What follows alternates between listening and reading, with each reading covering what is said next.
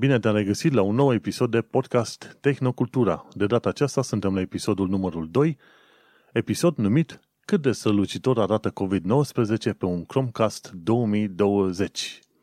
În episodul 2 al podcastului Tehnocultura, Vlad Bănică, salut, salut. și Manuel Cheța, salut, au vorbit și vorbesc despre Chromecast 2020, despre situația COVID-19, despre mașini electrice și telefoane flexibile. Nu uita să ne cauți pe iTunes, Podbean și pe YouTube. Înainte de orice, vreau să promovez câteva grupuri foarte faine de pe România, și anume grupuri de știință de pe Facebook. Mai e un alt grup numit Știință și uh, Spiritualitate tot pe Facebook. Mai e un grup numit pseudo-știința care combate, mai ales în perioada asta cu coronavirusul, avem nevoie de oameni uh, vrednici care combat uh, tot felul de mituri din asta legate de coronavirus și, bineînțeles, binecunoscutul Cristian Presură, canalul de YouTube, neapărat să-l urmărești, pentru că acolo vezi și pasiunea omului pentru știință și modul în care explică foarte frumos pentru toate vârstele și toate limbile știința de zi cu zi. Și așadar, înainte de orice, hai să ne ducem la primul subiect mare al zilei și anume Chromecast 2020. Eu vreau să recunosc faptul că sunt un mare ignorant în uh, tot ceea ce înseamnă telefoane, nu telefoane, ci televizoare din astea smart. Nici acum aici, în camera în care stăm noi, nu avem televizor pentru că nu văd niciun rost unui televizor. Și televizorul pe care l-am avut noi în chirie în altă parte a fost un televizor simpluț. Schimb canalele și atât. Niciodată nu mi-am dorit să am un televizor care face mai mult decât să-mi prezinte ce am eu la televizor. Așadar, Vlad, convinge-mă că ar trebui să mă intereseze un Chromecast sau un televizor smart în 2020. Uh, Zim ce e Chromecast-ul ăsta de care vrei să vorbești acum. Da, um, o să încerc să te conving, nu știu dacă o să reușesc. Um, ideea e că um, Chromecast-ul este cumva cea mai faină chestie de care nimeni nu avea nevoie, să zic așa. Um, eu sunt un destul de mare consumator de conținut video, filme, seriale, mai ales YouTube, toată mm-hmm. ziua pe YouTube. La televizorul în sine, la posturile TV, nu mă mai de multă vreme, mai mult decât la știri ocazional sau la, nu știu, la sport. Formula 1, motociclism, din când în când fotbal sau mai știu eu ce. Dar, pentru că consum mult uh, conținut de genul ăsta, Netflix, YouTube și așa mai departe, îmi place să am un televizor, am un televizor destul de măricel, un Sony pe care l-am cumpărat acum vreo 2 ani, dar care are o imagine foarte bună. Mm-hmm. În schimb are o parte smart execrabilă, foarte proastă. A fost prost din prima zi, cu multe baguri, lent și așa mai departe. Și atunci, pentru ăștia ca mine care consumă uh, genul ăsta de conținut, au apărut în ultimii ani tot felul de uh, gadgeturi din astea micuțe pe care le înfigi într-o, într-o mufă HDMI uh, din uh, televizor și îți uh, transformă chiar și un televizor non-smart, da, un televizor prost, într-un soi de smart TV. Uh, sau un televizor smart cu un smart prost, ca să zic așa, mm-hmm. într-unul decent. Da? Um, concurenții principali pe piața asta în momentul de față ar fi Roku, mm-hmm. uh, Fire Stick de la Amazon, cel mai fi Nvidia Shield, care e așa un fel de tăticul lor, pentru că e cel mai puternic și face mult mai multe decât doar streaming, adică multă lume îl folosește și pentru jocuri, în general jocuri de Android. Cine ar vrea să se joace prea multe jocuri de Android? Nu știu, dar în fine. Mm-hmm. Și Chromecast a început în 2012 să, uh, efectiv ca un dongle, o chestie din asta mică, rotundă, pe care o băgai pe HDMI și dădeai stream conținutului de pe telefon. Adică el nu are interfața lui proprie. Maxim îți arată un screensaver, ora și vremea și orice fel de conținut vrei să ruleze, trebuie să-l trimiți de pe telefon. Deschizi pe telefon aplicația de YouTube sau de Netflix sau de Amazon Prime, ce folosește fiecare, îți alegi filmul sau serialul și mm-hmm. după aia dai cast to Chromecast și îți apare imaginea pe televizor. Da, Cam auzi, asta e principiul. Auzi, dacă ai idee, ok, și eu mă uit pe YouTube și Netflix și până una alta prefer să mă uit pe YouTube și pe Netflix la propriile mele filme, episoade, toate cele. Perechea mea la fel se uite și ea pe Facebook, YouTube, tot felul de chestii în astea, dar la chestiile ei. Și atunci, ok, parcă cumva ar face, ar fi un lucru foarte bun de implementat dacă amândoi se uită la același lucru. Dar dacă fiecare se uită la lucrul lui, înseamnă că unul dintre voi doi o să vă bateți pe televizor, nu? Avem două televizoare din fericire și atunci nu prea ne bătem, plus telefoane mobile, tablete, deci avem suficiente ecrane în casă încât să nu se ajungă niciodată la conflicte. Și um, atunci de ce, de ce, de exemplu, aș lăsa monitorul de calculator, la care stau să, și așa toată ziua, să mă duc la televizor? Cam care ar fi, să zicem, beneficiul pentru mine, așa? Uite, mie îmi place de multe ori mai degrabă să stau pe canapea la televizor confortabil, plus că am un televizor imens, n-am un monitor atât de mare și anumite tipuri de conținut, de exemplu filme, da? am un televizor măricel de 100, nu mai știu, 40 de centimetri sau așa. Pentru unii da. poate ar fi mic, pentru mine e suficient la cât de mare am camera asta, uh-huh. cu un soundbar, deci am și sunet decent și așa mai departe. Și uneori pur și simplu îmi place mai mult să stau așa tolănit pe canapea și să mă uit la chestiile astea um, decât să, să o fac la calculator. Știi? Ok, de, atunci dacă ai un fel de dongle din asta, un stick, să zice, nu USB, dar HDMI care îl bagi în uh, televizorul la Smart Sone, Smart, când uh-huh. te mhm. uiți la filme, la câte cadre pe secundă te uiți? Nu știu, cred că la un moment dat era un fel de ceartă din asta pe internet, 24 de cadre versus 30 sau 60 de cadre. Am aici proprietarul, unde s-au închirie în uh, Anglia, în Londra, el are un televizor, ăsta pare a fi un televizor smart, dar când se uită la filme uh-huh. pe mhm. Netflix, totul arată ca și cum te uita la soap opera din alea ieftine, știi? Da, da, da. Cu mișcări ca filmele pe care le faci tu la telefonul mobil. Și exact. cum se văd filmele pe smart TV-urile astea, pe un Chrome, uh, cu un Chromecast sau cu un Fire Stick TV sau toate cele. Se văd uh, da. normal cum te-ai așteptat pe un monitor de computer sau cum? Păi asta e un pic de altă discuție. Mm, ar trebui probabil uh, să discutăm într-o emisiune separat. Foarte pe scurt, chiar așa se și numește chestia asta, îi zice soap opera effect. Mm-hmm. Și mhm. o chestie pe care o fac cumva televizoarele, unele dintre ele, ca să te păcălească că imaginea e mai bună sau la un uh, frame rate mai mare decât e de fapt. Um, ce contează ca bottom line este um, frame rate-ul pe care îl primește televizorul tău de la sursa la care te uiți, indiferent uh-huh. că e de pe un uh, Chromecast sau dacă e direct de pe YouTube, nu contează. Sursa dă rezoluția. Televizorul ăla o face ceva, o procesează astfel încât să pară diferit, dar e o funcție care se poate dezactiva la 99% din televizoare, probabil la toate chiar. Deci mm-hmm. tipul ăsta ori s-a obișnuit cu el așa, ori îi place lui, ori nu știe cum să dezactiveze. Ok, eu, eu de exemplu, da, eu de exemplu folosesc uh, întotdeauna uh, am dezactivată chestia asta pe televizoarele mele și mă interesează să văd filmul sau serialul sau video la care mă uit la frame rate-ul pe care cum a fost el uh, creat, um, da. Creat. Da, pentru că un film normal se vede mult mai ok și mai natural la 24 de cadre pe secundă. Da. Așa a fost gândit și atunci mm-hmm. na, n-aș vrea să-l văd la mai mult de exemplu. Uite, e bine că descoper că ești în aceeași echipă cu mine, prefer și eu la 24, puține cadre pe secundă față de 30 sau 60. Când mă duc la, la Netflix pe smartphone-ul din uh, camera vecină, din uh, living, înnebunesc. Nu pot să mă uit mai mult decât de un minut și după aia trebuie să fug. Zic, mai strică pur și simplu farmec, farmecul filmului, așa cum îl știu eu. Și de aia, deci nu da. este o problemă în sine din fie din Chromecast sau din Smart nu. TV-uri, ci este o setare pe care trebuie să o dezactivezi la un moment dat. Nu. Fiecare bă, aparat de genul Chromecast sau Fire Stick are setări și tu, în general, HDMI e un, um, o interfață care oferă foarte multe uh, mm-hmm. detalii între cele două device-uri conectate prin portul ăsta. Și ele pot să-și ia fie automat setările televizorului, adică, de exemplu, televizorul meu e Full HD, să zic, da? și el își ia uh, Fire Stick-ul. Momentan am un Fire Stick, o să vorbesc și despre asta.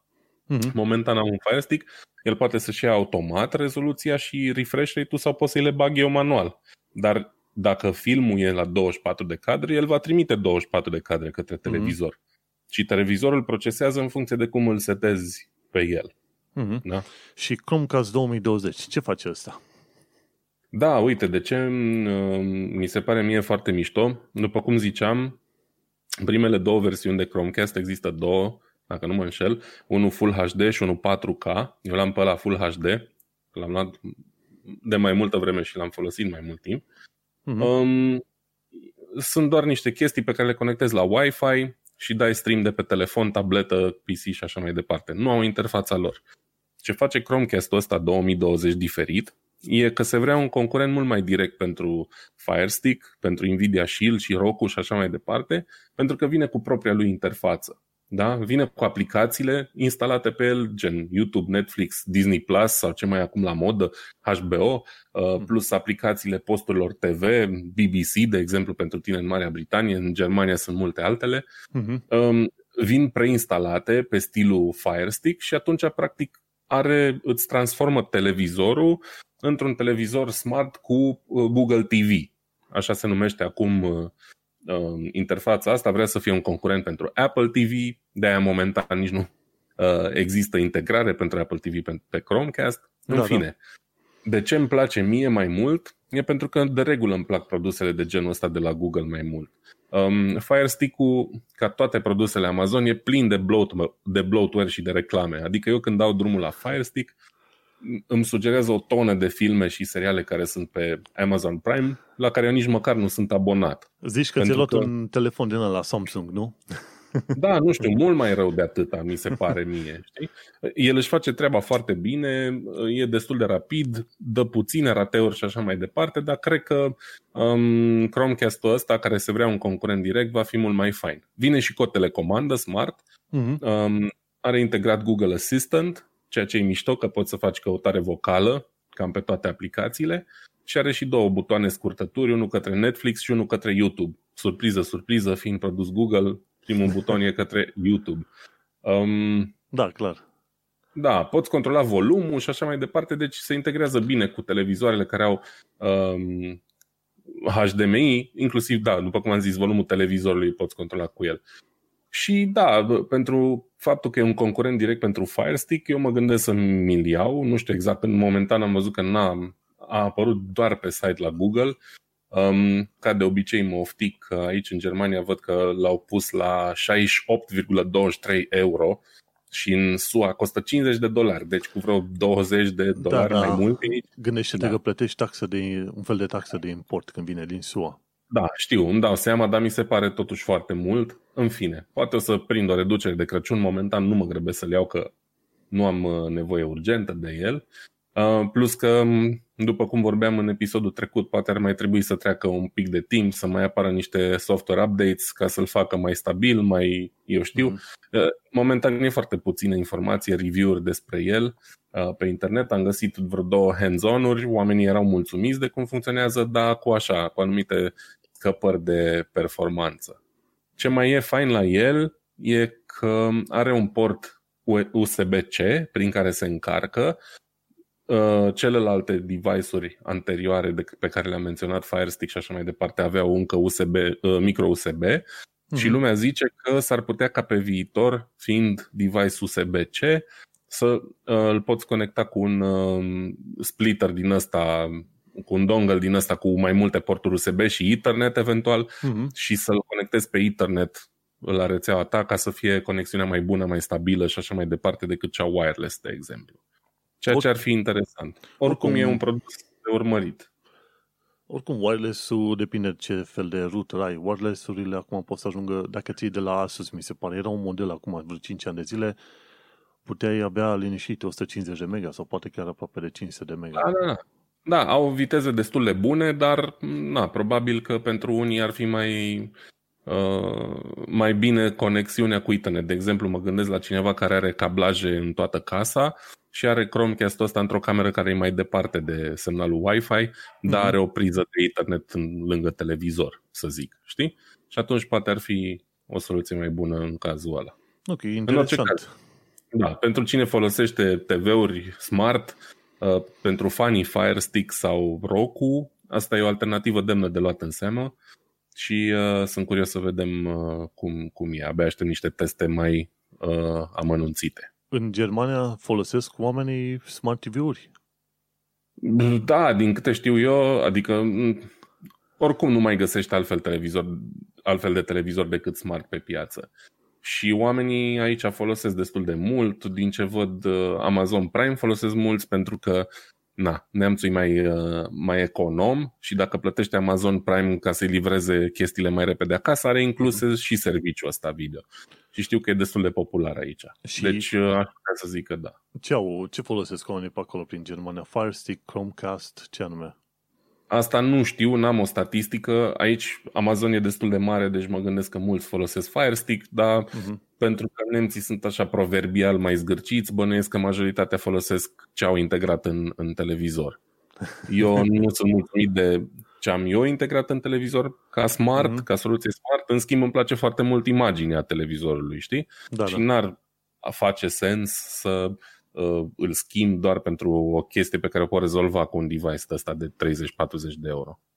No, e interesant. Când o avea și o casa mea prin Anglia, mai discut atunci să vedem să luăm un televizor cu probabil un Chromecast sau ceva de genul ăsta. Până una alta, nu sunt, eu nu sunt extraordinar de mare fan să introduc în casă tot felul de device-uri dacă n-am nevoie de ele. Ca să mă disez, probabil da. Numai că la un moment dat o să pomene, mă pomenesc că am un device, îl instalez, mi se pare cool, după aia îl arunc într-un colț deoparte. Adesea mi se întâmplă da, chestii de astea. Când... Și eu pățesc, dar asta e chiar o chestie pe care o folosesc zilnic. Mm-hmm. E foarte mult. Trebuie să fii și cumva angrenat în, în direcția respectivă, știi? Nu să fie ceva, ok, hai să văd și eu ce mai face chestia asta, după aia la revedere. Pentru un uh, șoarec din ăsta de calculator ca mine, deocamdată nu, nu ar avea sens să iau așa ceva. Dar când om fi, să ne luăm și noi o locuință pe aici și să avem în living o, un televizor, atunci de ce nu am putea face o chestie din asta. Plus că sunetul, bineînțeles, e mult mai bun de la un soundbar decât chiar de la căștile pe care le folosești, știi? Și atunci ar, da. ar conta mai mult treaba asta.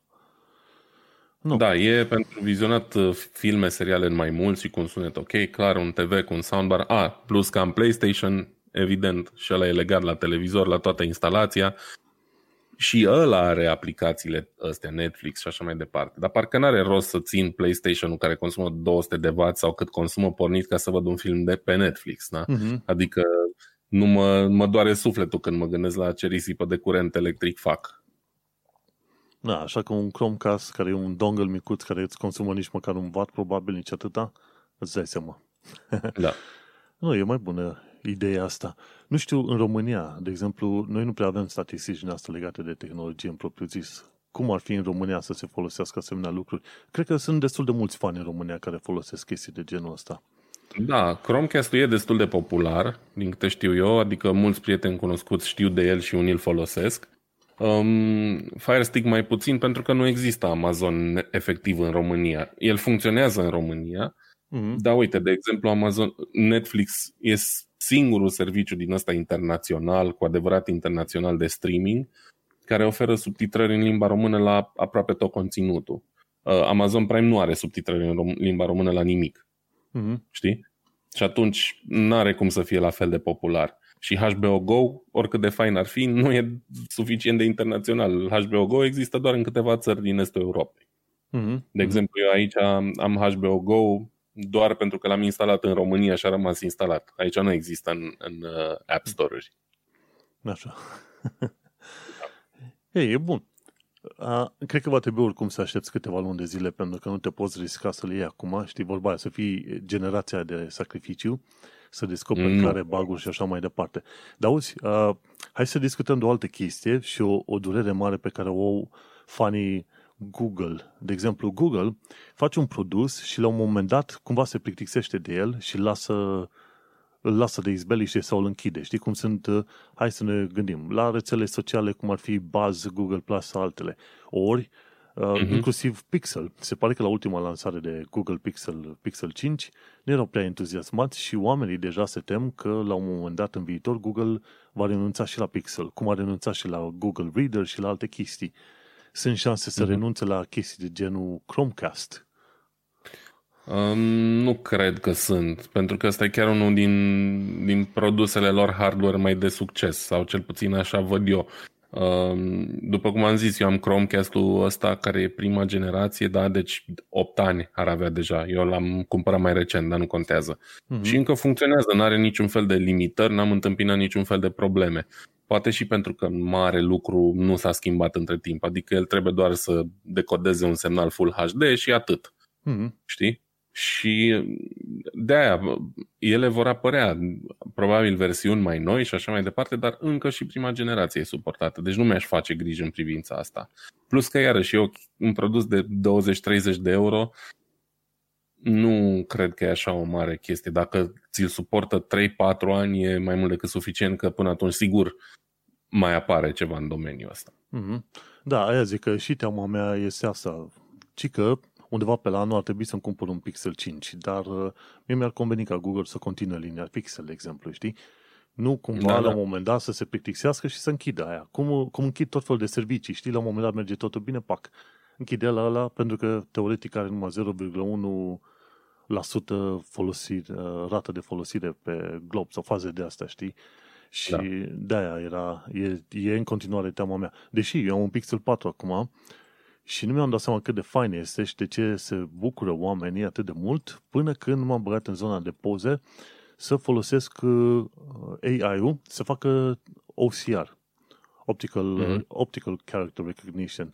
Practic să traducă pe loc textul dintr-o limbă într-o altă limbă, din imagine și toate cele. Plus să descopere la un moment dat, am folosit într-un parc, am făcut uh, o filmare cu rațe. De fapt, nici măcar nu filmam, doar uh, direcționam camera către rațe și îmi spunea, în scurt timp, zice, ok, am identificat, asta e rață din aia sălbatică, uite pagina de Wikipedia către ea. Și puteai da, de exemplu, ce știu, să pui în uh, focus, în centru atenției, o clădire, o mașină sau ceva, AI îți găsea repede, îți făcea o căutare, îți găsea și zice, ok, asta e Audi A3, nu mai știu ce, din 90 și nu știu cât, sau 2000 și ceva.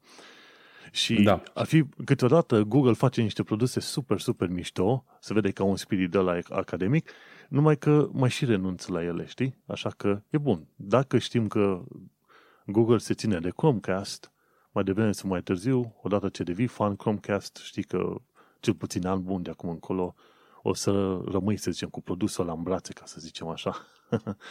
da, eu cred că o să se țină și de pixel. N-am niște cifre acum, nu știu ce uh, uh, zi felie din piață are pixelul în, în, între telefoanele Android, dar cred că o să se țină pentru că tot feedback-ul primit a fost foarte bun, lumea se bucură că vine cu versiunea aia curată de Android, fără uh-huh. uh, tot felul de aplicații tâmpite preinstalate și ce vine preinstalat pe el, de exemplu, am înțeles că Facebook ar veni preinstalat, parcă, sau cel puțin în anumite piețe, poate fi dezinstalată ușor. Uh-huh. Și uh, pentru chestia asta lumea apreciază foarte mult. Eu am deja Android 11, așa că uh-huh. e bun, merge, merge bine și sunt, uh, sunt bucuros cu telefonul ăsta. Dar e, să sperăm că ține și pixelul și Chromecast-ul mult și bine. Doamne nu știu ajută. dacă Google ne ascultă, dar nu. Probabil sunt pești ceva mai mari prin uh, marea mare a internetului și a podcasterilor pe care Google îi ascultă, știi? Da, dar, sunt convins că de la ei a primit numai feedback bun, deci cred că or să se țină de, de chestiile astea. Da, bine, ei oricum se uite și la bani. Îți dai seama, absolut, fiecare firmă absolut. are, cum îi se zice, raison d'être, uh, motiv de existență banul, știi? Dacă nu fac bani, nu mai da. contează, știi? Nu mai are rost. În fine, uh, trecem la următorul subiect? Hai să trecem. Trecem la următorul subiect. COVID-19. Da, nelipsitul COVID-19. Trebuie să discutăm în fiecare episod, sau pentru că avem și chestii tehnice exact. sau legate de tehnologie și COVID-19. Da, exact. Adică nu este rău din când în când să acoperim și niște chestiuni, poate dacă nu chiar direct de tehnologie, ci puțin legate de știință sau cum ajungem în punctele alea, știi? Exact. Pentru că este un subiect extraordinar de important și cu toate că se discută peste tot COVID stânga, COVID dreapta, să știi că este foarte mult, uh, foarte multă mitologie, știi? Mai ales că de curând, Absolut. o să vezi acolo, e un link acolo, de curând, chiar CDC a admis în sfârșit că COVID-19 se transmite prin aerosoli. Deși publicase da. informația aia și pe aia a dat-o imediat jos pentru că undeva cineva la ordine politice a cerut, ok, taie informația aia. Dar uh, nu, uite, am văzut că ai pus un link, Journal, Journal of Fluid Mechanics. Și cum vine treaba asta? Că ACU riscă să împrăștie mai puternic coronavirusul. Da, uite, în uh, jurnalul ăsta de mecanică fluidă de la Universitatea din Cambridge sau legat de Universitatea din Cambridge, articolul acolo l-am găsit. Uh-huh. Um, oamenii ăștia au făcut uh, niște studii, o echipă de la Cambridge, da? um, care și-au, prin care au uh, dovedit că um, anumite sisteme de ventilație foarte des răspândite, astea mixing ventilation le zice pe engleză, uh-huh. adică cele care amestecă aerul astfel încât temperatura să fie uniformă în toate colțurile unei încăperi, um, dispersează mai multă vreme uh, particulele contaminante care pot duce la, la răspândirea SARS-CoV-2. Um, practic, practic asta acționează au... ca un fel de ventilator în cameră, nu? Și gata. Da, da, adică te-ai aștepta ca în mod normal tușești sau strănuți sau vorbești și particulele îți ies din gură și cad undeva la un metru doi în fața ta. Da? Asta uh-huh. ar fi normal. Ideea e că anumite tipuri de uh, sisteme de aer condiționat încep și învârt particulele, le țin în aer mai multă vreme și le ajută să ajungă mai departe de sursă decât uh, s-ar crede inițial. Și ce vor ei să zică cu chestia asta e că un sistem de aer condiționat bun nu e suficient ca să protejeze, din potrivă poate să facă și rău și că um, cele mai bune practici uh, sunt aerisirea cu ferestrele deschise și, bineînțeles, uh-huh. purtarea măștii ca să ne protejăm. Aerosolii ăștia sunt destul de ușor și atunci un curent de aer suficient de puternic poate să-i care la, la o distanță um, destul de mare. Da.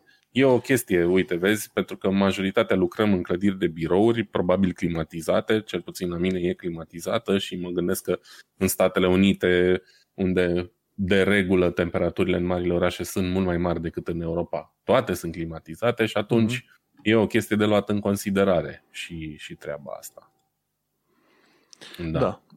Pentru că, din ce am înțeles eu, dacă tot vrei să ventilezi o cameră, bineînțeles, tot ceea ce ai de făcut este, de fapt, să deschizi geamuri și uși, să lași aerul de afară să intre și să se amestece.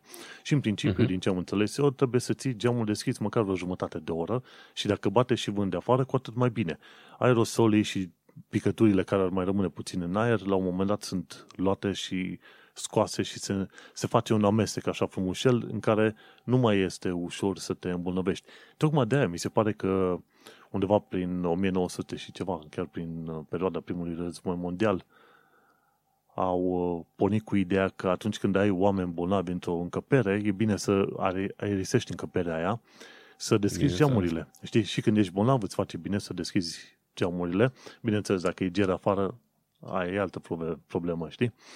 Dar uite, da. cu ocazia asta ajungem la, la recomandări, de exemplu, Technology Review Com a scris un articol de curând și spunea că un om de știință a făcut un Google Doc, un document în Google Docs, pentru a educa oamenii legat de uh, transmisia coronavirusului prin intermediul aerosolilor.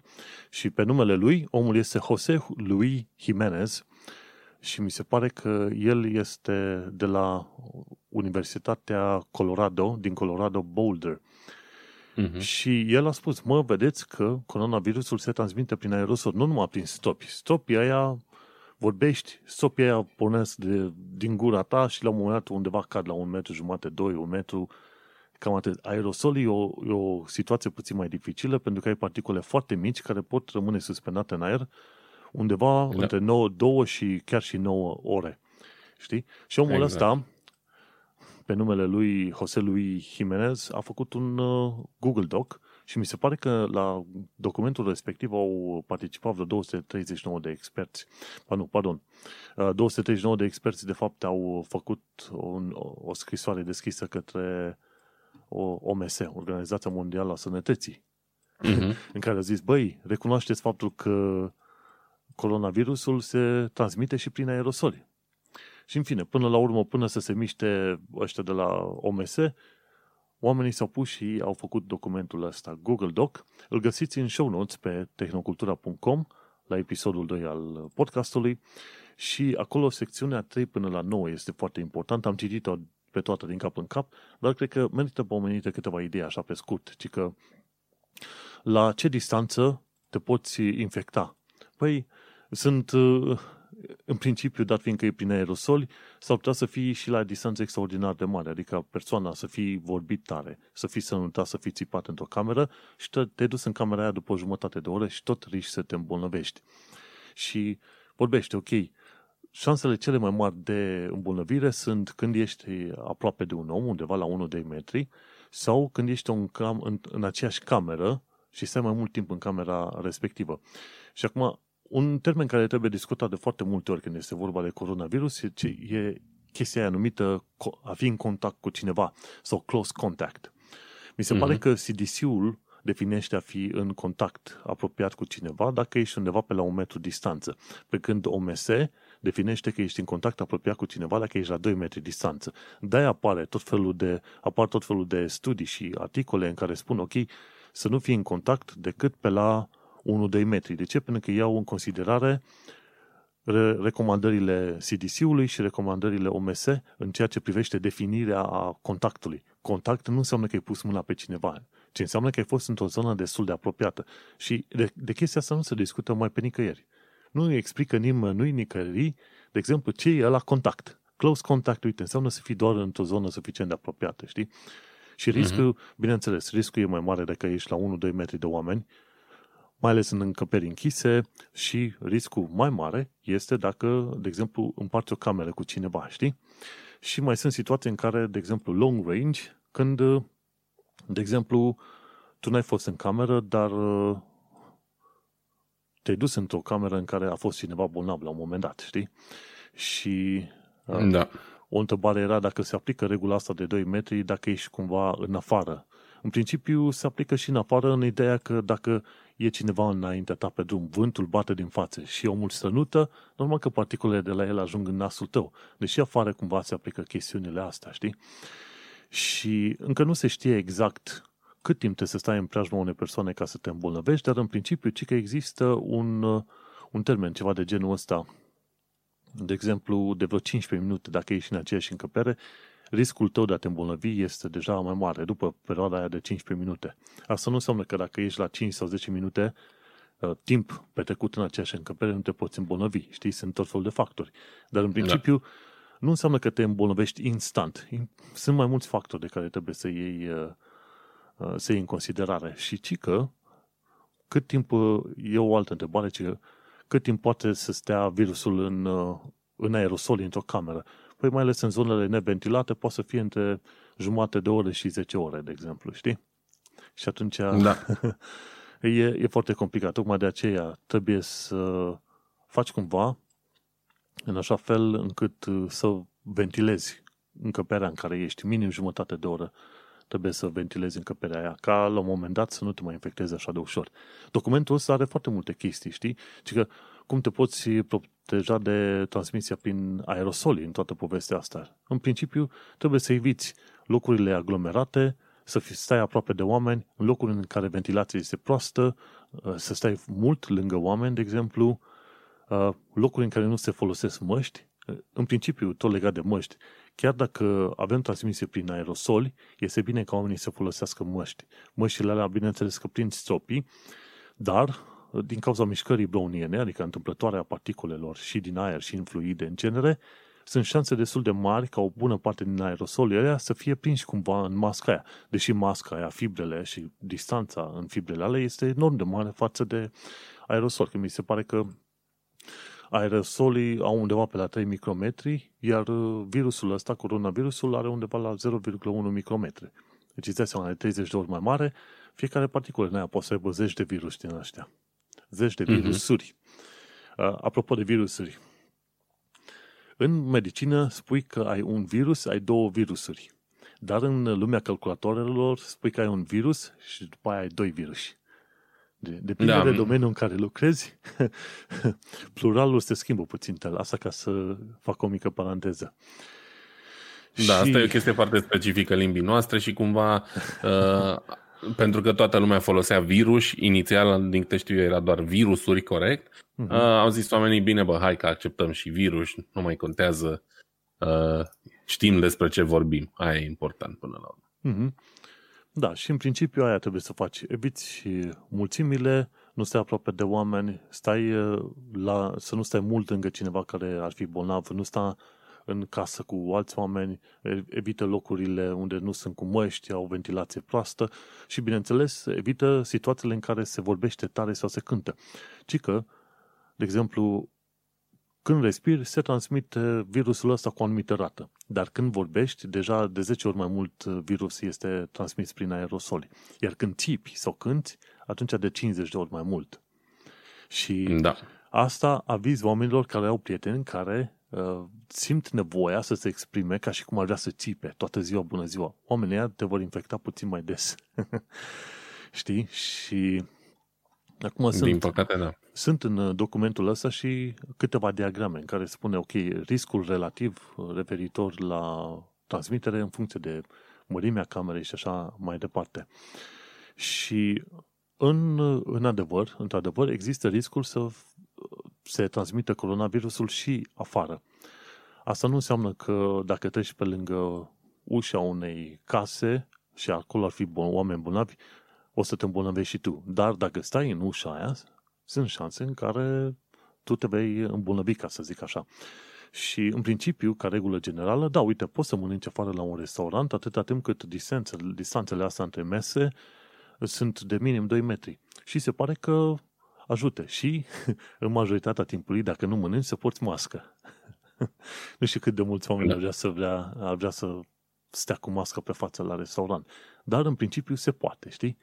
Și ci că este mai complicat să mergi cu taxiul decât cu avionul. Ci că în avion riscul mai mare este atunci când ești, stai cu, lângă un coleg, stai lângă cineva și vorbești cu el, știi?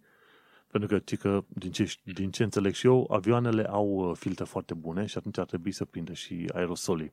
Pe când într-un taxiu, omul respectiv, dacă chiar dacă are mască, sunt, riscul este mai mare, știi? Și apare și o întrebare, ci că poți să trimiți oamenii la școală? Nu, nu poți să trimiți la școală pentru că școlile nu respectă anumite norme de ventilație și așa mai departe, așa că acolo e un loc nu mai bun de îmbolnăvire a oamenilor, știi? Da. În lifturi, că, de exemplu, e un sfat uh, destul de tehnic, maxim 4 oameni pe lift, depinde. Dacă e un lift micuț în care încap, să zicem, 8 oameni, maxim 4 oameni și fiecare să stea în colțul lui. Și am văzut tehnica asta fiind deja aplicată în uh, spitalele din uh, Londra. Am avut o vizită la un spital și era pe jos de senat, picioare de oameni, și zice, ok, adică niște imprinturi din asta, niște urme de papuci și îți cerea să stai în colț cu fața către mm-hmm. colț și cu mască pe față, știi? Și mie mi s-a părut o idee foarte interesantă. Nu se transmite, de exemplu, coronavirusul ăsta prin uh, toalete. Și mm-hmm. uh, cine cântă riscă să transmită coronavirusul.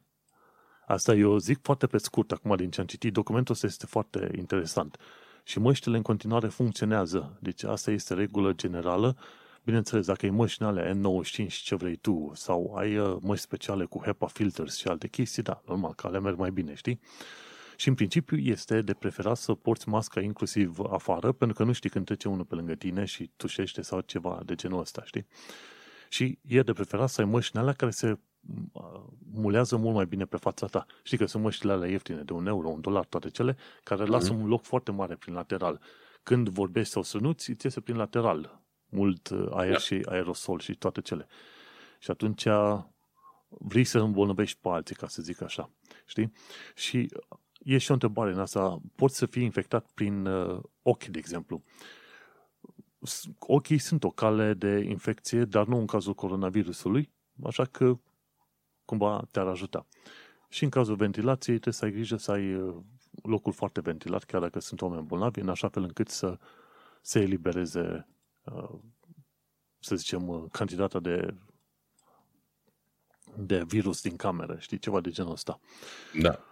Oricum, și în principiu, ci că se pot uh, măsura cantitățile de dioxid de carbon ca să-ți dai seama dacă într-adevăr trebuie ventilată o cameră. Și mi se pare că au dat ăștia niște numere, ci că dacă da, trebuie să ai sub 1000 de părți pe milion de dioxid de carbon ca să zici că e un loc bine ventilat. Dacă e mai mult de atât, trebuie deja să eliberezi, știi? Și în principiu, dacă ai uh, niște filtre din alea speciale, cum le numesc ăștia HEPA filters, s-ar putea să ajute. Ci că și umidificatoarele astea teoretic ar ajuta în uh, captarea acelor aerosoli și după aia depunerea lor la nivelul pământului, ca să zic așa.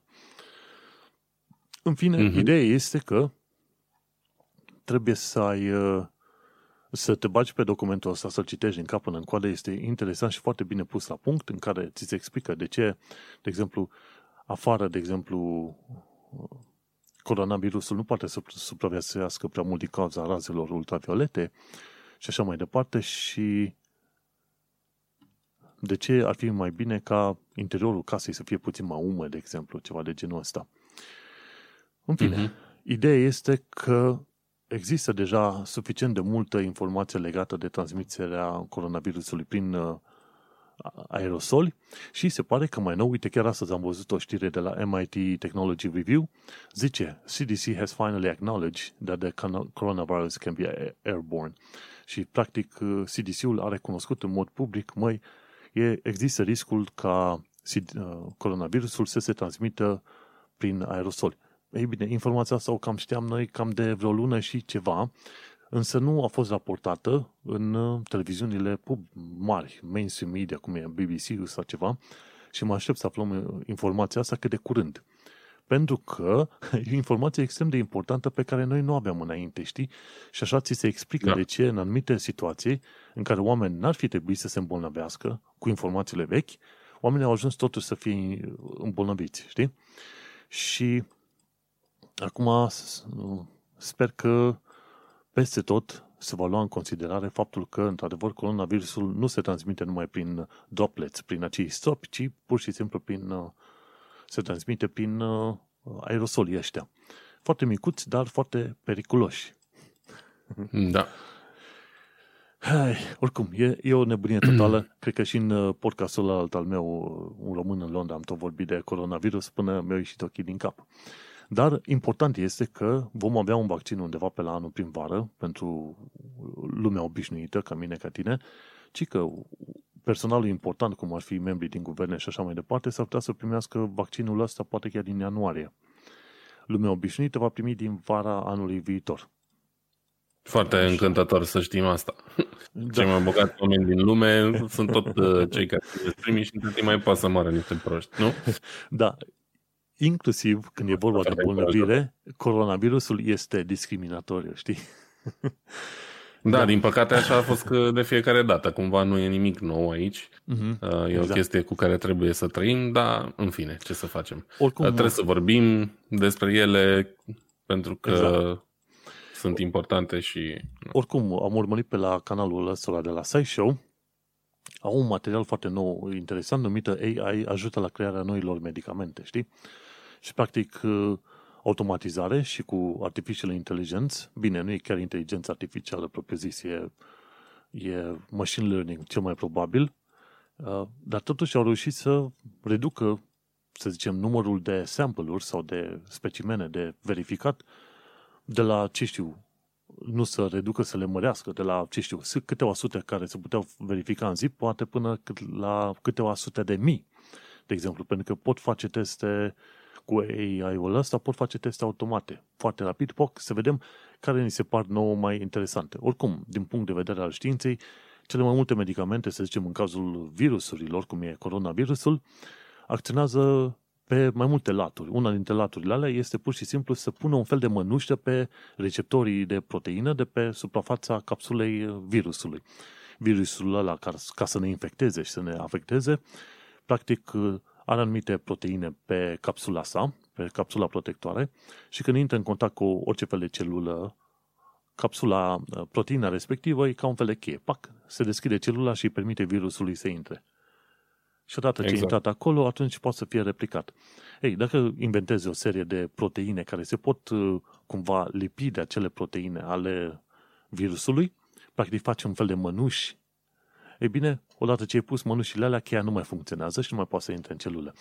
Și unul din, una dintre metodele în care foarte multe medicamente funcționează e așa, să găsești o proteină sau o substanță care cumva se potrivește cu un, în sistemul lock and key care se potrivește cu o proteină de pe suprafața bacteriei sau a virusului. Și mi se pare că asta ar fi una dintre cele mai interesante metode. Bineînțeles, o altă metodă foarte bine cunoscută e cea în care tu faci un vaccin, injectezi vaccinul respectiv în corp și corpul, folosindu-se de, ce știu, particulele de virus inactivat sau proteină de la virus, creează un sistem, un, o reacție imunitară foarte uh, bună, care mai apoi îți conferă imunitate. Ei, sunt multe de zis, odată poate mai discutăm despre, despre chestia asta, dar vreau să mai ajung la un singur punct. În uh, podcastul de Tech Guy, la episodul 1733, am văzut că ei vorbeau de oximetru de la Acumed.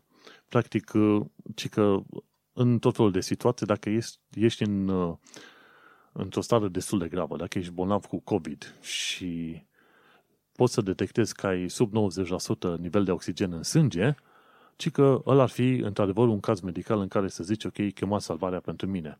Adevărul e că există foarte multe critici la ideea asta că, ok, poate nu citești cum trebuie aparatul, ai nevoie de un personal medical care să-ți verifice starea ta ca să vezi cum, uh, cum uh, funcționează și care este, de exemplu, baseline-ul tău de cantitate de oxigen în sânge, dar, în fine, dacă este sub 90%, teoretic ai putea să suni și tu la urgențe să vină să te ia pentru că n-ai suficient de mult oxigen în corp și ar indica că ar fi o problemă. Nu înseamnă că neapărat coronavirusul. În fine, eu am luat ăsta, oximetrul, și de curiozitate o să mă, o să mă verific cu el să văd cum este treaba.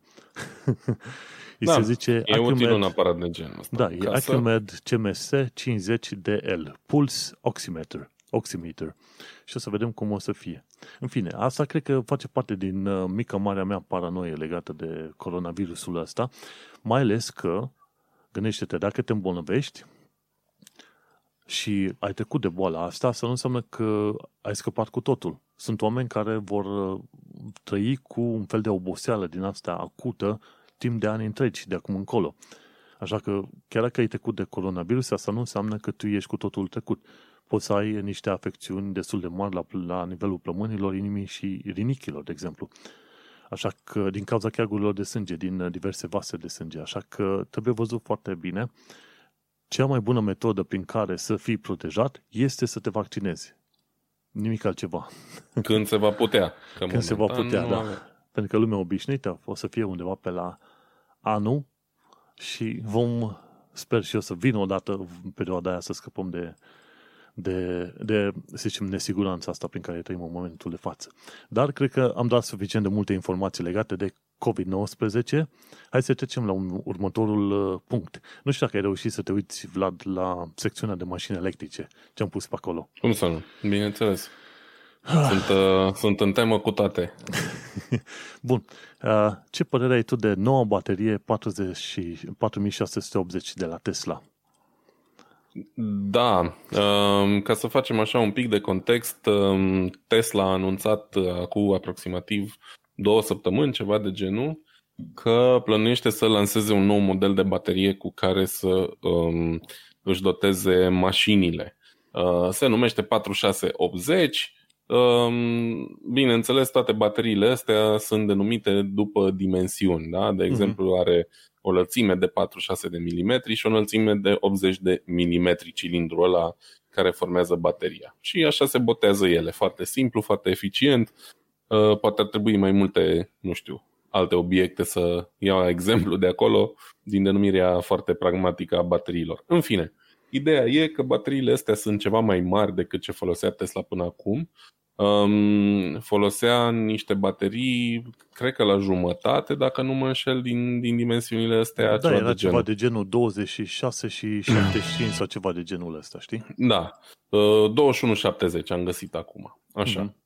Um, baterii care sunt făcute de Panasonic și sunt făcute special pentru Tesla în, în fabrica lor din Nevada, unde și-au construit acum ceva vreme o mega fabrică de baterii. Gigafactory, um, cum zic ăștia. Exact, exact.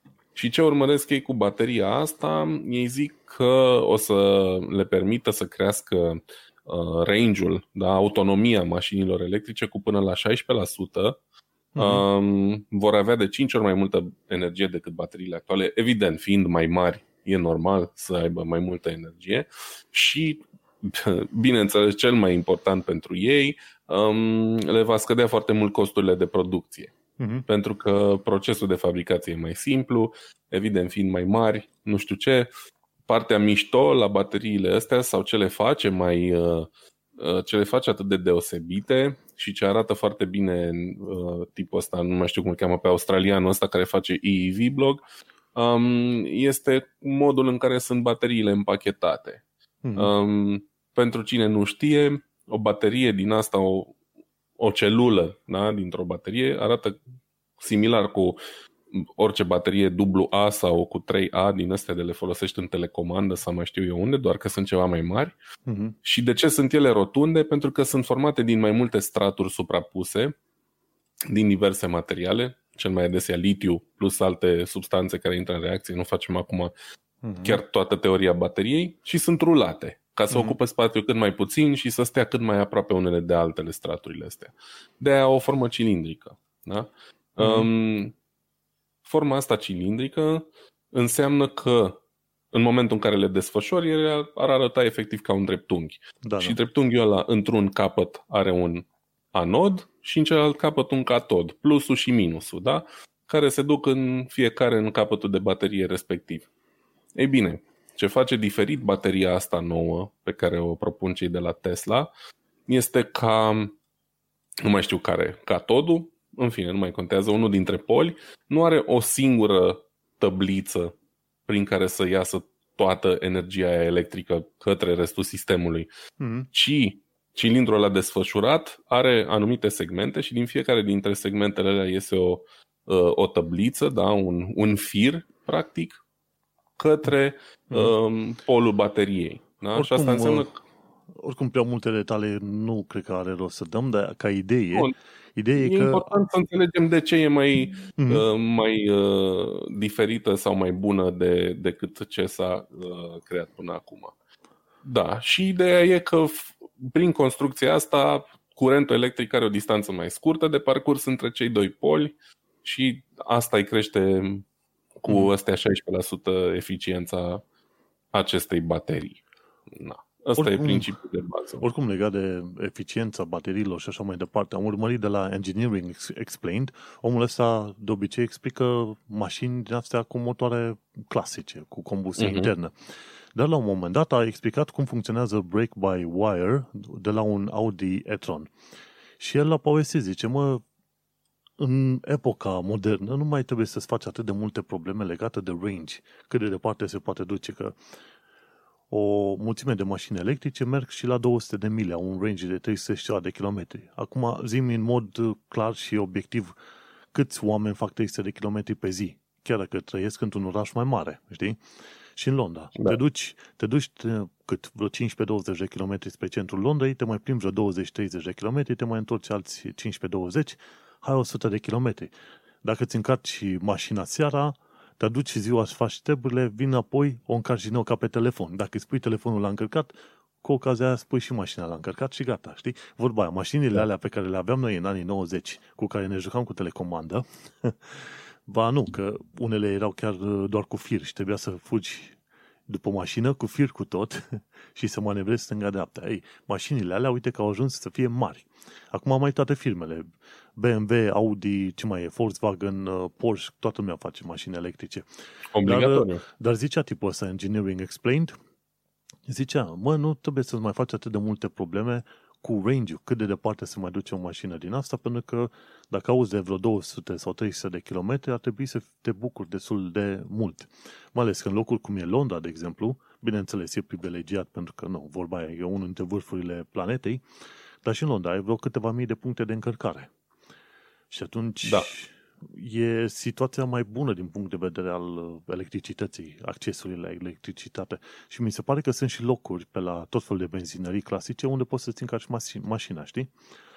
Așa da, că din numai... știu, va deveni chiar um, obligatoriu, cel puțin în Germania. Știu că e un proiect de lege de genul ăsta, mm-hmm. ca fiecare benzinărie să aibă și stații de încărcare pentru mașini electrice. Exact. Păi asta e modul în care faci progresul, știi? Și atunci, bineînțeles că tot ce ai nevoie e să încarci mașina odată la câteva ore, o încarci cu 10-20% și pe aia mergi mai departe până la următorul punct de încărcare sau ceva, știi? Bineînțeles, e mai da. complicat dacă te duci, de exemplu, în, în munți, în pădure sau ceva, dar pentru marea majoritate a om, oamenilor, mașinile electrice, mi se pare că și Citroen avea o mașină micuță, zice că e un fel de broscuță cu patru roți, știi? O de o singură persoană, știi, ceva de genul ăsta. Uh-huh. Și atunci nu ai, nu trebuie să ai frică în momentul ăsta să folosești mașini electrice. Plus că mașinile astea electrice mi se pare că mai toate folosesc acum cutii automate. Nu mai trebuie să faci joc de, joc de picioriște, să faci, apeși ambreiajul, schimbi viteza și așa mai departe. Nu mai trebuie la asta. Atât, uh, mașinile electrice nu prea au cutii de viteze. Mm-hmm. Singura mașină electrică de care știu eu, care are o cutie de viteză deci e mult spus cutie de viteză, fiindcă are doar două viteze, este cea de la Porsche, Porsche Taycan. Mm-hmm. Ideea e că motoarele electrice au un cuplu atât de mare încât nu au nevoie de, uh, de cutie de viteză. Uh, ele asigură cuplu uh, maxim din momentul în care calci pedala de accelerație. Practic, cutia de viteză într-o mașină clasică are rolul de a multiplica cuplu pe care îl obții tu de la motor. Și mm-hmm. de la plecarea de pe roc, un motor termic nu e la fel de eficient. Na. Și de asta nu prea ai nevoie de cutie de viteză la o mașină electrică. Păi, um, da referitor la ce ziceai tu cu range-ul ăsta că, că e suficient, este într-adevăr în majoritatea cazurilor pentru cineva care folosește mașina să facă naveta la muncă, clar, 100-200 de kilometri ar fi suficient, dar trebuie să aibă și ei un punct de atracție, știi? Și cumva asta e cel mai bun, bătaia asta pe eficiență. Mașina să consume cât mai mult și să poată merge și la distanțe mai mari. Pentru că sunt oameni, ca mine, de exemplu, eu folosesc mașina să merg la muncă zi de zi, dar o dată sau de două ori pe an, cel puțin, fac și concedii mai lungi. De exemplu, mă duc în România mm-hmm. și cred că aș face de două ori mai mult dacă ar trebui să stau să încarc mașina electrică de fiecare dată. Că motorină mă opresc, că mi-a 3 minute să alimentez și am plecat, pe când ca să umplu o mașină electrică ar trebui să stau minim jumătate de oră în cel mai bun și cel mai bun caz, dacă găsesc un încărcător puternic și așa mai departe. Și ei asta vor, vor ca oamenilor să nu le mai fie frică. Se numește range anxiety și e teama mm-hmm. aia de că vei rămâne fără combustibil, da? fără curent electric în cazul ăsta. Mm-hmm. Și de aia trag ei foarte tare pe, pe cartea asta a, a, a autonomiei. Apropo de chestii de atras, tipul ăsta cu Engineering Explained, explica la Audi e-tron uh, ci că de ce mașina arată aproape la fel de bine sau aproape la fel de bine construită ca un Audi obișnuit. Zice, nu vrem, uh, constructorii au spus că nu vor să-i facă pe oameni să creadă că se bagă într-o altă mașină, în ceva total diferit. Trebuie să se ducă exact. într-un mediu cunoscut. Tocmai de aia și când apeși pe frână, ți se pare că tu apeși pe o frână în aia cum e clasică, cu tije, cu ce vrei tu, dar de fapt uh, nu se întâmplă treaba asta, e doar un piston care împinge înapoi, dar nu ai o legătură, să zicem, uh, obligatorie și directă cu frâna, cum, cum e la mașinile mai vechi și mai clasice. Și în mod da. interesant, cum încearcă oamenii să, sau constructorii să acomodeze cumva șoferii de mașini vechi să vină pe asta noi. Zice, uite, e exact ca aia veche, doar că e pe electric. Ceva de genul. Da, păi asta e treaba. Sunt mulți oameni reticenți din diferite motive nu știu, trebuie să ne gândim la oricine. Poate și noi am avut un moment în viață când am zis, a, nu-mi place noua interfață sau nou mm-hmm. buton sau noua chestie de la nu știu ce soft sau... Da, și la fel e și cu mașinile. Sunt oameni care sunt obișnuiți, care cumpără aceeași mașină, mai ales trecuți de, nu știu, 45-50 de ani, care cumpără mm-hmm. mașină de la aceeași marcă pentru că sunt obișnuiți cu modul în care arată, cu poziționarea comenzilor, cu tot, până și sunetul claxonului, dacă vrei, da? Deci chestii din astea, efectiv de obișnuință. Și mhm. atunci, ca să-i convingi pe aia că mașina electrică nu e dracu și e ceva la fel de ușor de folosit, Aha. trebuie, să, trebuie să-i faci să, să se simtă confortabil în ea.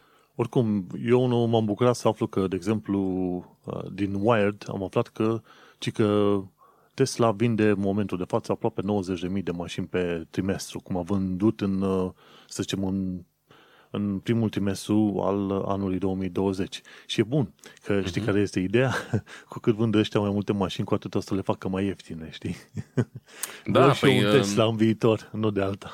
Și mie mi-ar plăcea, într-adevăr, sperăm să reușească să le facă cât mai ieftine și cât mai multe, pentru că ei au avut multe probleme cu producția de la întârzieri, la probleme de calitate, dar probabil cele mai enervante sunt întârzierile. Uh-huh. Um, cumva încăpățânarea asta lui Elon Musk de a face totul în regie proprie și cu colaborări relativ puține, asta are destule dezavantaje pentru, pentru ei ca companie. Dar lumea este încă încântată, pentru că de, până un alta ei fac per total cea mai bună mașină electrică, trebuie să recunoaște.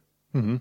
Și de aia trebuie să vedem. Oricum, în, în UK am văzut că modelul S era undeva pe la vreo 30.000 de lire, era un modelul X la 90-100.000 de lire. Hm, puțin cam mult, hai să fim serioși. Da, Dar costă destul de mult. Vezi că toată chestia asta se potrivește foarte bine cu o nouă mișcare pe care a făcut-o primarul uh, Sadiq Khan, undeva din 2022 vrea să implementeze ULEZ în Londra. ULEZ-ul ăsta e Ultra Low Emission Zone. Practic, ce zice? A făcut un test de curând, câteva luni de zile, poate chiar anul ăsta, în centrul Londrei și a zis, ok, instituim o zonă în care acceptăm numai mașini care emit noxe într-un nivel foarte, foarte mic. Știi? Și uh-huh. au reușit să reducă noxele cu vreo 96% pe zona de centru a Londrei. Și a zis, mă, avem deja indicii extraordinar de bune că trebuie să facem treaba asta pe o zonă mai extinsă. Și din 2020 extind ULEZ-ul ăsta pe toată Londra. Și asta ce înseamnă? Că dacă ai mașină pe benzină, nu, nu ai voie să circul cu mașină mai veche de 2006, adică Euro 4. Dacă circul da. cu mașină mai, mai veche de atâta, atunci va trebui să plătești vreo 12,5 lire pe zi ca să, ca să circul prin oraș. Nu contează că ieși din parcarea ta și te duci până la magazinul de la colțul străzii. Va trebui să plătești 12 lire. Iar dubițele, mașinile de transport mari sau toate cele alea vor trebui să plătească undeva pe la 100 de lire pe, pe zi. Imaginează-ți. Iar mașinile pe motorină, alea au voie doar uh, din 2016 încoace, Euro 6. Benzină Euro da. 4, motorină Euro 6. Și gândește Asta se că... întâmplă deja și aici în Stuttgart, de exemplu. Oh, e bun. Uh, da, deci eu am mașină diesel, am două momentan, am una Euro 5 și una Euro 6 și uh-huh. cu aia Euro 5 nu mai am voie în Stuttgart. De aia mi-am luat-o pe asta Euro 6. Nu merg prea des oricum, uh-huh. dar na, trebuie să poți să te miști. Da, și implementează, iar eu mă bucur de chestiunea asta. Oricum, Londra are un aer foarte curat, curat comparativ cu Brașovul, ca să zicem așa. Nu știu cum e în alte părți. Și au zis că undeva pe la vreo 300 de mii de șoferi vor fi afectați de chestiunea asta, dar e bună. Pentru că, uite-te, cu ocazia asta poate se vor da niște subvenții ca să cumperi mașini electrice. În loc să treci pe o mașină Euro 6, Euro 7, etc., poate treci pe o mașină electrică și atunci, cu ocazia asta, ai rezolvat uh, și problema asta cu Ultra Low Emission Zone în Londra, știi? Așa că e, uh-huh. acum mi se pare că este o eră foarte bună pentru mașini electrice. Îmi aduc aminte de un articol la un moment dat ce am citit cu taxiurile Bursey din uh, Londra. Dacă mai știi, 1898, un englez a făcut o firmă de taxiuri electrice. Cred că avea vreo uh-huh. 20 de taxiuri electrice și mergea cu baterii alea voltaice cu lichid foarte mari. Nu aveau autonomie prea mare, erau destul de gălăcioase și cumva n-au prins la public. În 1898, după un an de zile, au trebuit să închidă firma aia de taximetre electrice, dar uite că după 120 și ceva de ani de zile, cumva, cumva vedem tot mai multe mașini electrice că vin înapoi în Londra. Și oricum, mi se pare că de vreo 3 ani de zile, au trei, nu, doi ani de zile, în Londra au început să uh, apară tot mai multe taxiuri electrice. Arată aproape la fel ca taxiurile clasice, numai că sunt uh, electrice, cu un design puțin schimbat. Și mi se pare mm. că firma care face acele taxiuri e LEVC, London Electric, uh, London Electric Vehicle Company, adică mm-hmm. compania de vehicule electrice ale Londrei. Și taximetriștii primeau niște subvenții de la Transport for London pentru a face schimbarea asta de la mașini vechi la mașini electrice. Plus că în Londra ce mai are, mai găsești și vreo câteva zeci de autobuze din astea pe hidrogen. Și acolo cred că ar trebui să vorbim și despre chestia asta într-un viitor. Ce, cum e cu autobuzele sau mașinile pe hidrogen sau pe celulă de hidrogen. Mm-hmm. În mhm. fine, important este că Uite și pe ăștia de la TechCrunch au vorbit de curând de Einride, o firmă din asta de uh, mașini electrice, dar nu orice fel, ci sunt uh, mașinuțe de transport fără oameni și care fac uh, de unele singure transport în mod autonom dintr-o parte în alta. Pentru, pentru marfă, adică sunt proiectate da. în principiu pentru transportul de marfă. Exact, pentru transportul de marfă. Deși, de exemplu, mai pentru transportul de marfă în SUA au făcut ăștia o firmă numită Nicola, dar acolo ai nevoie de șofer om. Pe când ăștia, firma asta suedeză, e un startup, Einride, uh, ei vor să facă uh, vehicle pods, mașinuțe din asta de transport care se vor duce în mod autonom dintr-o parte în alta. Foarte interesant. Și da. bineînțeles că vor trebui să aplice AI și toate cele. În sfârșit ajungem din nou la un AI care e aplicat în mod practic, ca să zic așa. Și da, apropo, mai devreme mai târziu, aia e direcția în care ne, ne îndreptăm. E clar, deci ce a fost film prin uh, 1990-2000 o să fie realitate în 50 ani de zile de acum încolo. Și Ceva apropo de, de AI, deocamdată se lucrează la un sistem open source de mașini de jucărie cu AI. Se numește Donkey Car. Și e pe site-ul donkey, donkeycar.com. Deocamdată ce faci? Ai o plăcuță de bază, câteva actuatoare, o mașinuță din asta micuță, dar poți să înveți mașinuța respectivă să se miște în mod autonom pe casă și așa mai departe. Ci că creatorii uh, uh, sistemului ăsta, Donkey Car, mașină care să se miște autonom, miște um, autonom cu AI-ul, fac și un sistem open source în care se explice modelele folosite în AI și cum pot fi folosite mai departe, probabil în instituții publice, mașini, cercetare și așa mai departe. Și cu cât lucrează mai mulți oameni la acest proiect uh, open source, cu atât o să fie modelele mai bune și mai interesante. Și mâine, poi mine, o să descoperim că oamenii care s-au jucat cu acele jucării din asta, Donkey Car, vor ajuta într-adevăr la setarea unor standarde de AI, ca să zic așa, știi?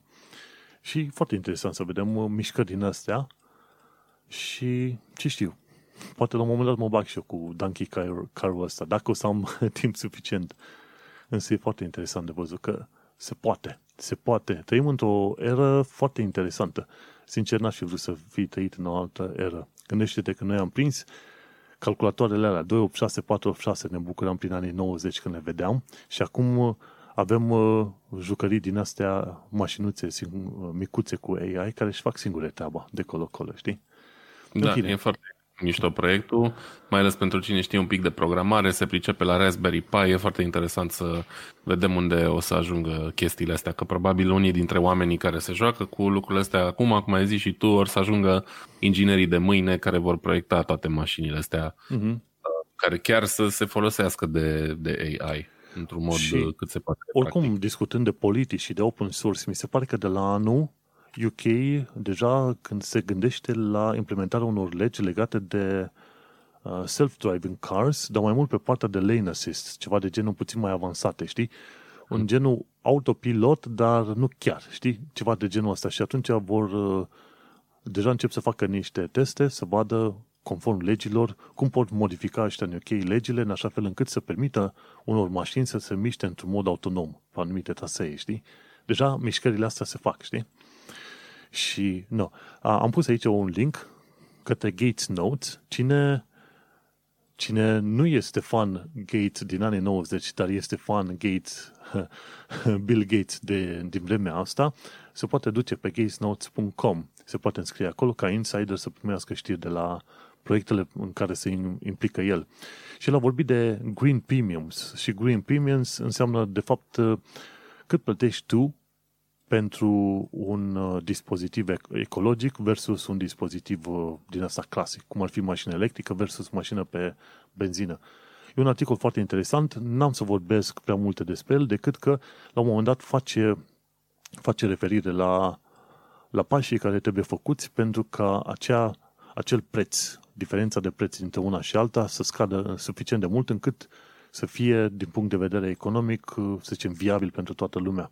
Și există ceea, ceea ce se numește Green Premium, nu știu cum e, cum e taxa de, de ecologie, ca să zici așa. Ceva când, vrei, genul, da. când vrei să adopți un model ecologic, dar nu prea poți pentru că e extraordinar de, de scump. Și în momentul în care reușești să reduci costul și taxa asta pe ecologie, cum ar veni, e bine, în momentul ăla va fi mult mai ușor pentru toți oamenii să treacă la sisteme din astea ecologice, verzi, de la solar până la mașini electrice și ce mai vrei tu. Oricum, articolul este foarte interesant.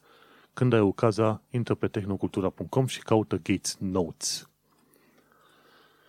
Hai. Da, este într-adevăr uh, una din marile probleme într-o dezvoltare cât mai rapidă a tehnologiei către zona ecologică și așa mai departe. Treaba asta cu diferența de cost între ce uh, înseamnă să folosești combustibili ecologici versus ce înseamnă să folosești combustibili tradiționali.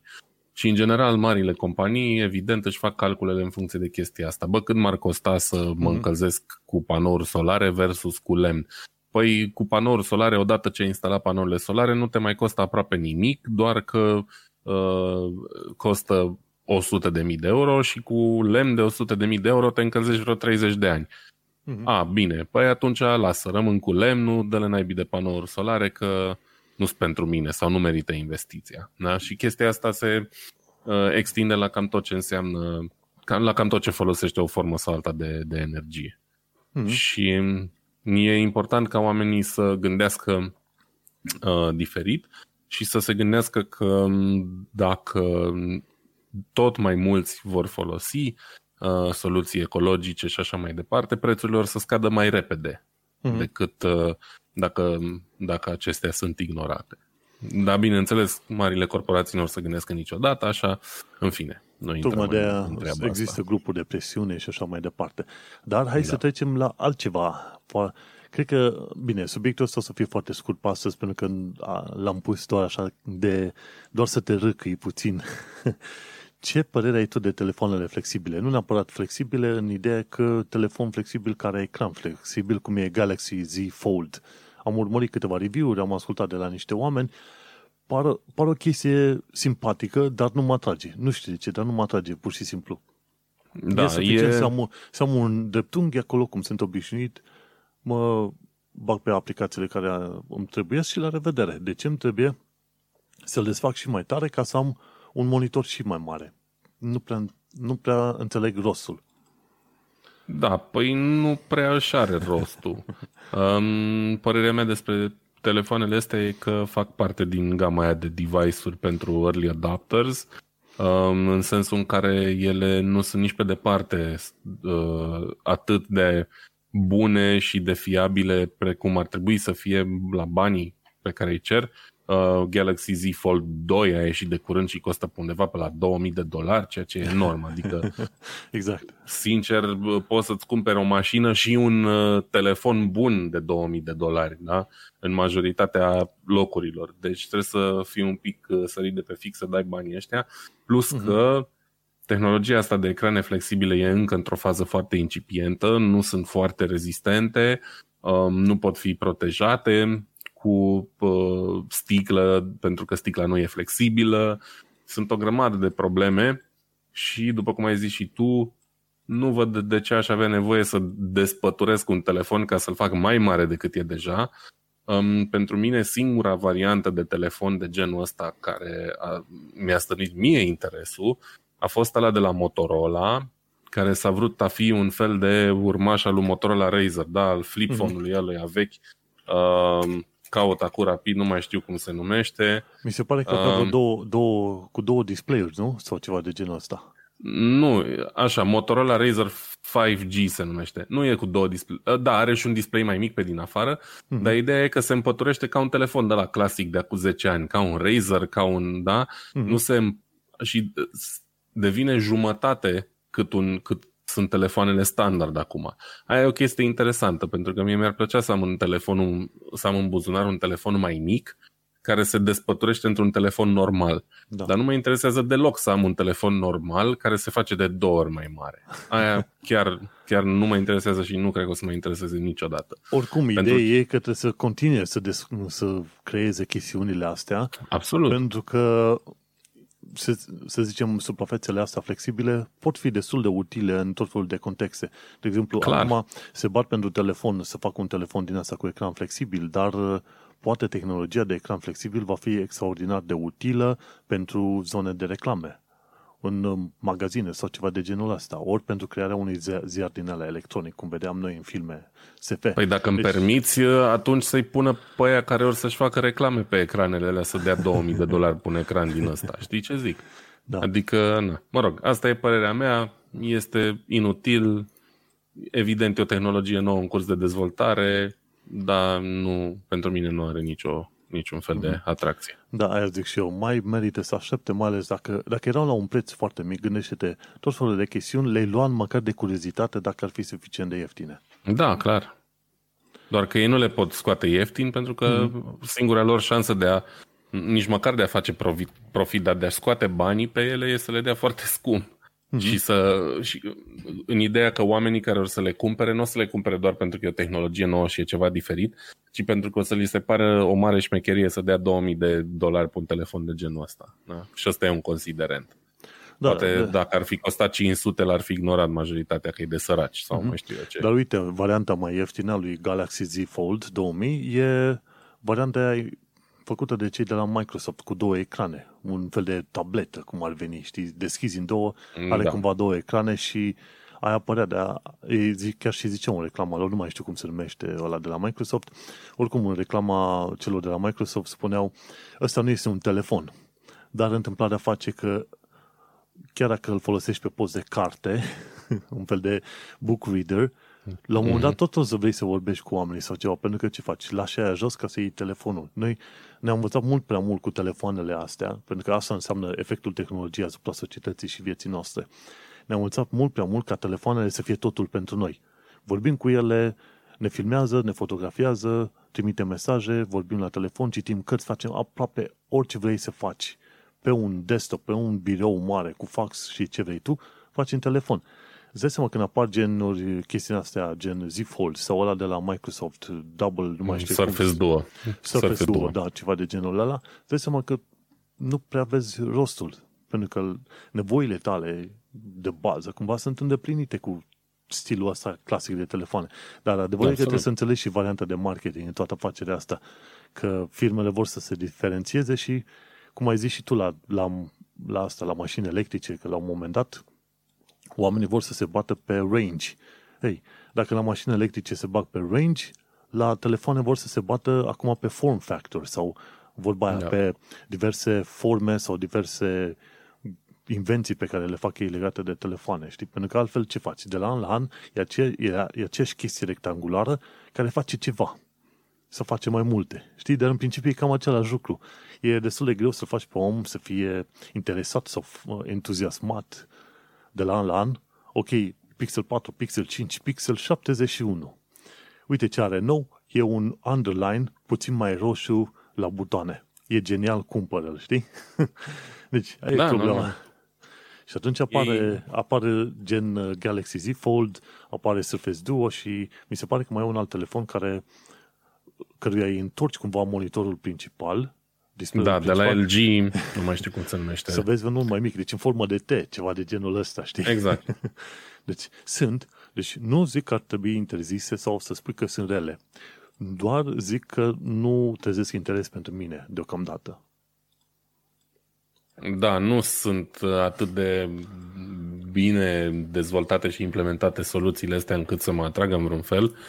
Uh, ăla de la LG pare așa semi-interesant cu mecanismul ăla care îți, îți face telefonul din telefon normal un telefon în T, dar iară nu, nu știu.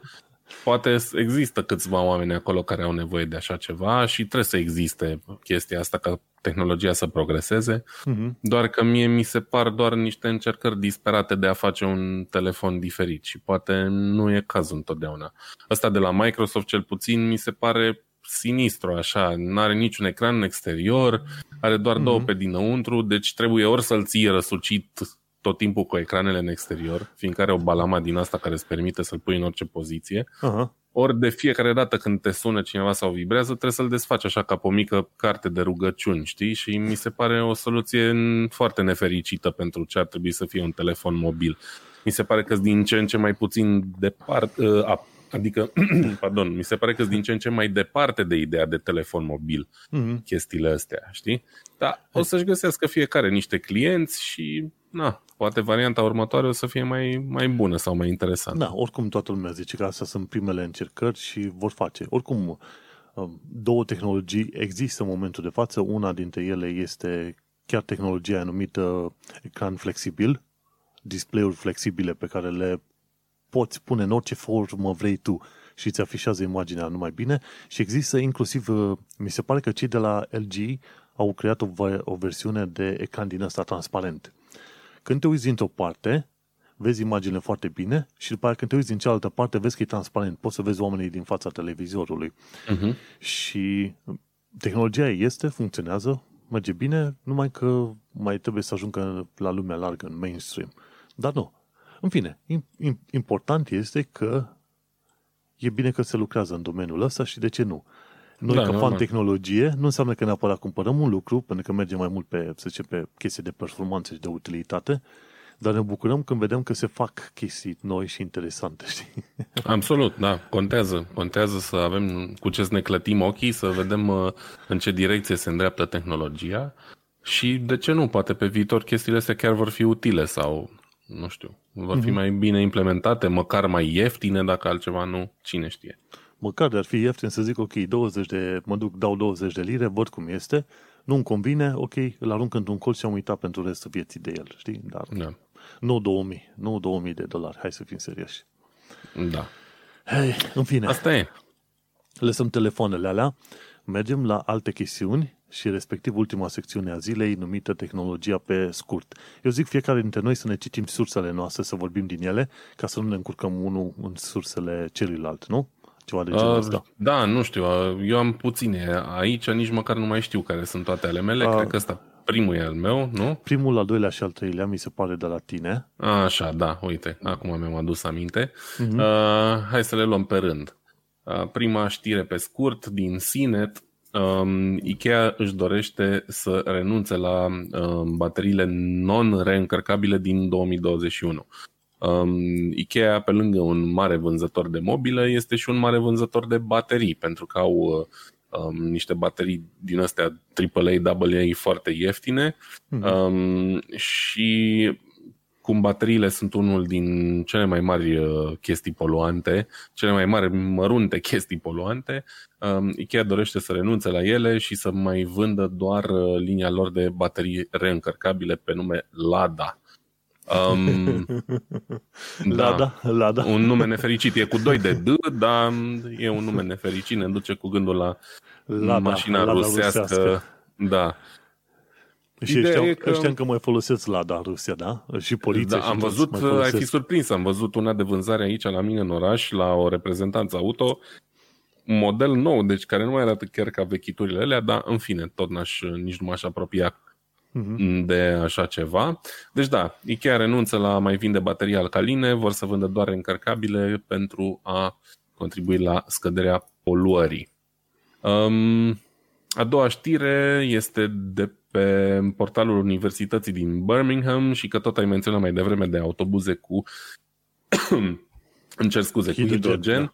Da. Um, Marea Britanie vrea să înceapă să testeze trenuri cu hidrogen și primul tren uh, cu hidrogen de pe o linie uh, din Marea Britanie a circulat chiar acum câteva zile, pe 30 septembrie, um, într-un parteneriat cu Universitatea din Birmingham um, pentru a dezvolta această tehnologie. Um, pentru cine nu știe, în principiu um, automobilele, autovehiculele care consumă uh, hidrogen sau care au celule cu hidrogen și așa mai departe, sunt cele mai ecologice pentru că produsul uh, combustiei este de obicei apa, da? care nu polează deloc. Problema cu ele e că hidrogenul e instabil, e greu de stocat, explodează mm.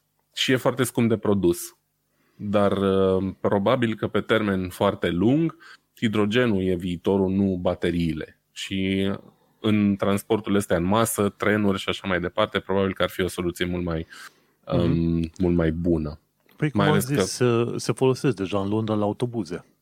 Mm-hmm, da, mai ales chestii de genul ăsta care se mișcă lent sau care se mișcă pe șine, trenuri, autobuze, sunt mai puțin susceptibile la accidente care să producă perforații în rezervoarele alea de hidrogen, mm-hmm. fragile și să ducă la incendii și așa mai departe. Deci, uh, un lucru bun, sperăm să vedem uh, cât mai multe chestii de genul ăsta. Dieselul, mai ales în motoarele astea mari, e foarte poluant nici nu se compară cu mașinile noastre mici și ar uh, trebui să fie eliminat cât mai curând. Mm-hmm. Um, a treia știre scurtă pe care am găsit-o eu este că pompierii din statul Washington um, sunt unii din primii utilizatori oficiali ai uh, rețelei uh, Starlink. Um, aceștia au uh, folosit rețeaua de sateliți cu internet um, lansată de Elon Musk pentru um, a comunica cu trupele care luptă cu incendiile din, uh, din vestul Statelor Unite în uh, această perioadă și au fost foarte încântați, au avut internet în zone foarte greu accesibile și au zis că sistemul funcționează grozav. Um, și dacă toți sunt la capitolul ăsta, astăzi a mai lansat uh, Nenea Musk încă vreo 60 de sateliți din uh, constelația Starlink și a avut uh, cu ocazia asta a 61 aterizare reușită a unui modul uh, Falcon, da, uh, pentru cine uh, Autonom, cunoaște. Da.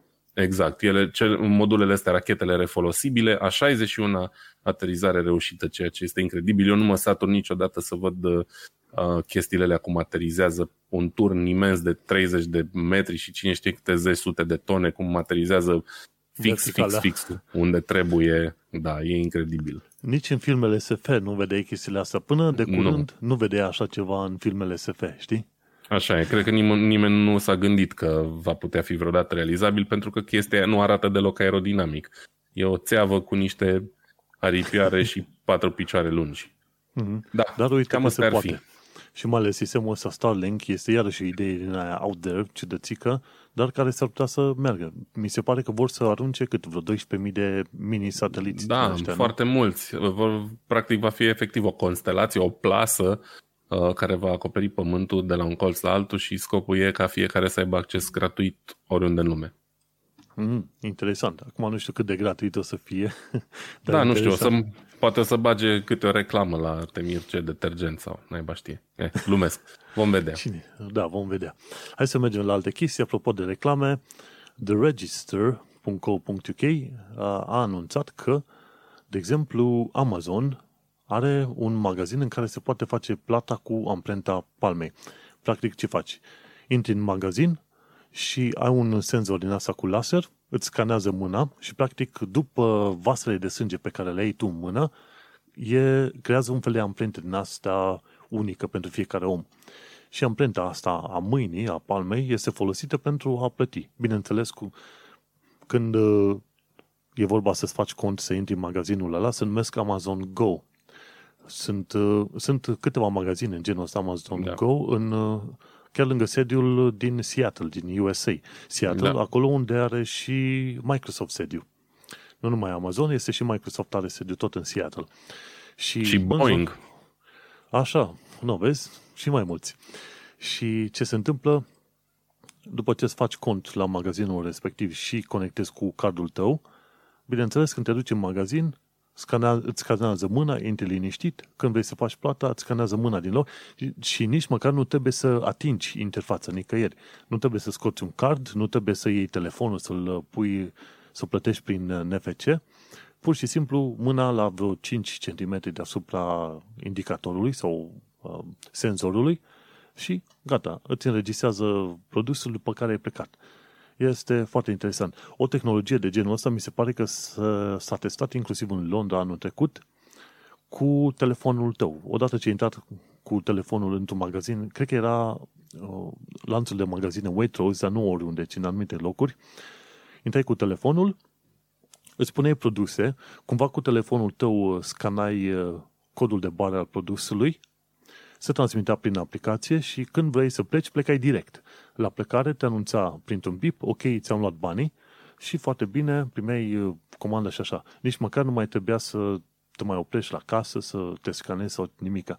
Nu știu cum va fi, cum se vor mai face următoarele teste, dar e interesant, știi? Îți faci cont, te duci în magazin, scanezi tot felul de produse pe care le iei tu, după care pleca din magazin se face plata automat. Aia înseamnă tehnologie și, să zicem, comoditate, ca să zicem așa. Iar Amazon Go vine cu o idee nouă, îți scanează palma. Da, astea sunt unele din chestiile care mă încântă cel mai mult pentru că oră să stau la cozi. Deci eu mm. sunt pentru orice înseamnă eliminat statul la coadă la casă la, la supermarket. Mm. Respect. Foarte bun. Tech Altar. E un canal de YouTube făcut de către un ungur, mi se pare, care este mutat uh, în uh, China. Cam asta înțeleg eu. Și el ce face? Povestește despre tot felul de lucruri legate de firme și de deciziile lor de business. Și mai nou, ci că Mozilla are, are planuri mai mari decât Firefox. Practic, ce discută Tech Altor este faptul că Firefox a nimerit, mai ales din cauza coronavirusului, a nimerit undeva în plan uh, secund și Mozilla, care este creatorul browserului Firefox, a, înce- a început să creeze, să zicem, să fie un reseller pentru un VPN și să mai creeze alte servicii din asta legate de privacy pe internet. Și e interesant de văzut cum Mozilla, care uh, firma asta a fost deschisă prin anii 90 și practic Mozilla, știi ce înseamnă Mozilla? Înseamnă Mosaic Killa. So, mm. Okay. Anderson, care lucrase la browserul Mosaic, care fusese preluat de către universitatea la care învățase el, la un moment dat a zis, știi ce, las că mă duc uh, în altă parte, îmi iau catafusele și fac ceva care distruge uh, browserul Mosaic. Și cu cunoștințele lui în materie de programare, a făcut un uh, nou browser și l-a numit așa Mosaic Killer. Și după aia l-a schimbat în Moz- Mozilla. și de acolo avem numele ăsta. No, oricum. E interesant, sper ca Mozilla să supraviețuiască pentru că avem nevoie de competiție în lumea browserelor deși în momentul de față este doar Chrome, Safari și Firefox. Mai sunt alte browsere, dar mai toate sunt pe varianta de Chromium, ca să zicem, cum este inclusiv uh, Edge-ul, noua versiune de Edge de la Microsoft, care e tot, felul, tot un Chrome, dar îmbrăcat puțin altfel. Mm-hmm. Practic, mm-hmm. ai nevoie de mai mulți... Pe de o parte, standardizarea este bună, dar pe de altă parte ai nevoie și de competiție, știi? Clar. Bun, mergem mai departe. Extreme Tech ne-a anunțat că s-au descoperit trei lacuri din astea de apă sărată undeva sub calota glacială pe Marte. Asta nu înseamnă că e apă-apă, ci e pur și simplu apă amestecată cu foarte multă sare, cu pământ, cu ce vrei tu. Dar, în principiu, dacă ar fi vorba să existe viață microbiană, cumva ar putea exista pe Marte. Bineînțeles, până nu te duci să testezi efectiv ce este acolo, adică la fața locului cu misiuni, cu roboți, cu ce vrei tu, nu o să-ți dai seama în mod ex- exact. Deocamdată ce s-au făcut, uh, sonda spațială, nu mai știu exact care e, a făcut uh, ăsta, da, Mars Explorer. Uh, cum se zice? A făcut analiză cu unde radio. Și au descoperit că există o densitate mai mică undeva sub calotă și și-au dat seama, ok, ar trebui să fie apă sărată în zona respectivă. Deci, foarte interesante știri din lumea astronomiei. De pe știință și tehnică, când eram în România, cumpăram știință și tehnică, revista în sine. Acum, cum sunt în UK, uh, nu mai știu cum să mai cumpăr revista, dar urmăresc site-ul știință și tehnică.com, chiar articol scris de către Cristian Român, senior editor. Și el a spus că s-a descoperit, acum, la o distanță de 12,9 miliarde de ani lumină, în orice, s-au, s-au descoperit câteva galaxii care, în perioada acum 12 miliarde de ani, orbitau, galaxiile întregi orbitau în jurul unei găuri negre. Majoritatea galaxiilor, ga, galaxiilor au ele însele, în centrul lor, o gaură neagră supermasivă, de 10 milioane de mase solare, 100 de milioane de mase solare, oricum enormități. O asemenea ga, gaură neagră poate avea un diametru până cât orbita lui Neptun, de exemplu. Deci enorm, enorm. Și uite că în urmă cu 12,9 miliarde de ani existau găuri negre atât de mari încât galaxii întregi orbitau în jurul lor. E o chestie interesantă. Articolul se numește, stai să văd cum îi zice, o, pas, o plasă de păianjen cosmică. Ei, păianjenul ar trebui să fie aracu de mare. Absolut. Mergem mai departe. Uite, aici următoarea știre, sigur, este a ta. Asta e tot a mea și e o chestie uh, care merge cumva așa pe o linie de care sunt pasionat și anume camerele video, uh, foto. și anume cei de la Zeiss, care sunt mai bine cunoscuți pentru obiectivele și pentru lentilele pe care le produc, um, au anunțat sau un partener care le vinde produsele, B&H Photo, um, a anunțat că um, um, camera lor foto Zeiss ZX1 uh, este disponibilă pentru precomenzi la foarte scăzutul preț de 6.000 de dolari. Incredibil de mult costă camera asta. Arată foarte interesant. E vorba de o cameră mirrorless full frame, adică un senzor de um, mărime standard, da, echivalent 35 de milimetri. Camerele astea cu senzor full frame sunt în general cam cele mai scumpe, fiindcă sunt alea folosite profesional și așa mai departe. Doar că din uh, randările astea 3D, camera asta arată mai mult așa, o, a jucărie. Uh, mm. Are o variantă de Android, are un touchscreen enorm și vreo două controle pentru apertură și timp de expunere, dacă nu mă înșel. Și ar trebui să fie disponibil în curând. Uh, tare curios sunt cine o să cumpere camera asta la prețul ăsta și cât de bună e, pentru că piața camerelor full frame e destul de mare și cred că cu jumătate din banii pe care i-ai dat pe camera asta poți să-ți iei ceva foarte, foarte ca lumea. Um, da, nu știu, o demonstrare de forță cumva din partea lui Zeiss. Sunt curios cum va fi și cum va fi primită. Mm-hmm. Hey, eh, vedem, oricum anul ăsta, oricum aveam de gând să cumpăr și o, o cameră foto am un Pixel 4. Nu la pasta. Nu, nu iau pasta. Nu. nu, pentru că am nevoie de bani. ideea, e că, ideea e că va trebui să iau și eu o cameră cu foto, să facem chiar poze cu ele. Pentru că avem telefoane, poți să faci poze cu telefoanele astea, însă la modul propriu, dacă tot vrei să faci poze, ia mai degrabă un aparat foto dedicat să tot faci poze. Oricum, eu Pixel am. 4 face poze foarte bine, adică ceea ce vezi tu cu ochiul tău liber, aia e ceea ce îți prezintă uh, și salvează în memorie Pixel 4. Până la telefonul ăsta, eu n-am văzut niciun telefon să facă poze atât de bine. M-am jucat cu câteva telefoane mobile și așa mai departe. Nu, Pixel 4 chiar face telefo- pozele la luminozitate, la intensitate, la culorile, la nuanțele potrivite pe care le vezi tu, de fapt, cu ochii tăi liberi. Și asta e o, e o raritate. Și uh-huh. cu toate astea, parcă aș prefera o cameră foto mai normală. Am înțeles că Eu am una. undeva pe la... Ce, tu ce ai?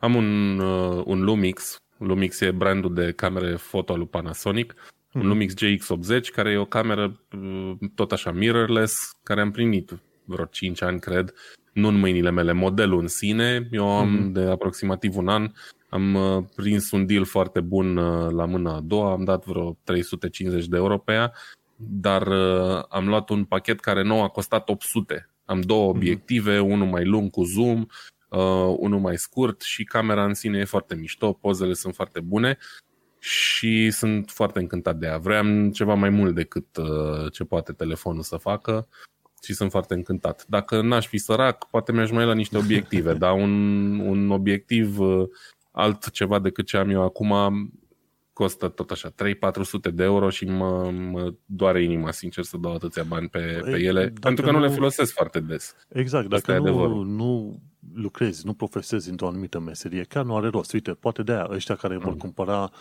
aparatul de la Zeiss cu, cu, noua, cu noua lentilă, chiar vor da 6.000 pentru că vor scoate banii aia nu? Nu știi. Da, numai că aparatul ăla nu prea pare a, a fi bine, sunt genul randări. profesional. Da, da, ăla așa pare un, un gen de prosumer, adică cineva care vrea un senzor profesional full frame, dar mm. vrea și o cameră ușor de folosit și de pe care pot să încarce pe depoze pe Instagram, că asta e ideea din spatele faptului că are Android și așa mai da, departe. Da. Dar acum cine, Doamne iartă-mă, era să zic mare lucru, vrea o cameră full frame de pe care să încarce pozele pătrățel minuscul pe Instagram. Adică e super risipă de bani. De-aia mhm. zic, vom vedea cum va fi primită. Nu, no, vedem. Vedem la următoarea de la The Verge. Am aflat că NASA a creat o toaletă de 23 de milioane de dolari pe care o vor trimite pe Stația Spațială Internațională. Ci că toaleta pe care o au acolo deja are cât 15-20 de ani de zile. Oricum, uh, Stația Și nici spațială... nu au mai spălat-o de mult. Ei, acum nu. Ca o glumă. N-ai de unde să știi. Adevărul e că au, au recunoscut și ei că atunci când este vorba să miroase, miroase. Știi, cel puțin în zona aia, când te duci la wc cam miroase. Ai închipui că e cam ca în tren, adică mă foarte da. diferit nu poate să fie. Mă gândesc că e puțin mai uh, igienic decât în trenurile CFR, da? Sunt sigur. Aia, aia cu siguranță. cu siguranță. No, și Stația Spațială Internațională a ajuns în spațiu când? În 2000, cam așa, are imediat 20 de ani de zile, nu? Și mi se pare că în noiembrie, nu? Luna viitoare, da, se fac 20 de ani da, de zile ceva de, de când genul. există. Și ce au zis ăștia? Uh, au creat o toaletă nouă, cu materiale mai simple, mai complexe, modernizate, se numește Universal Waste Management System.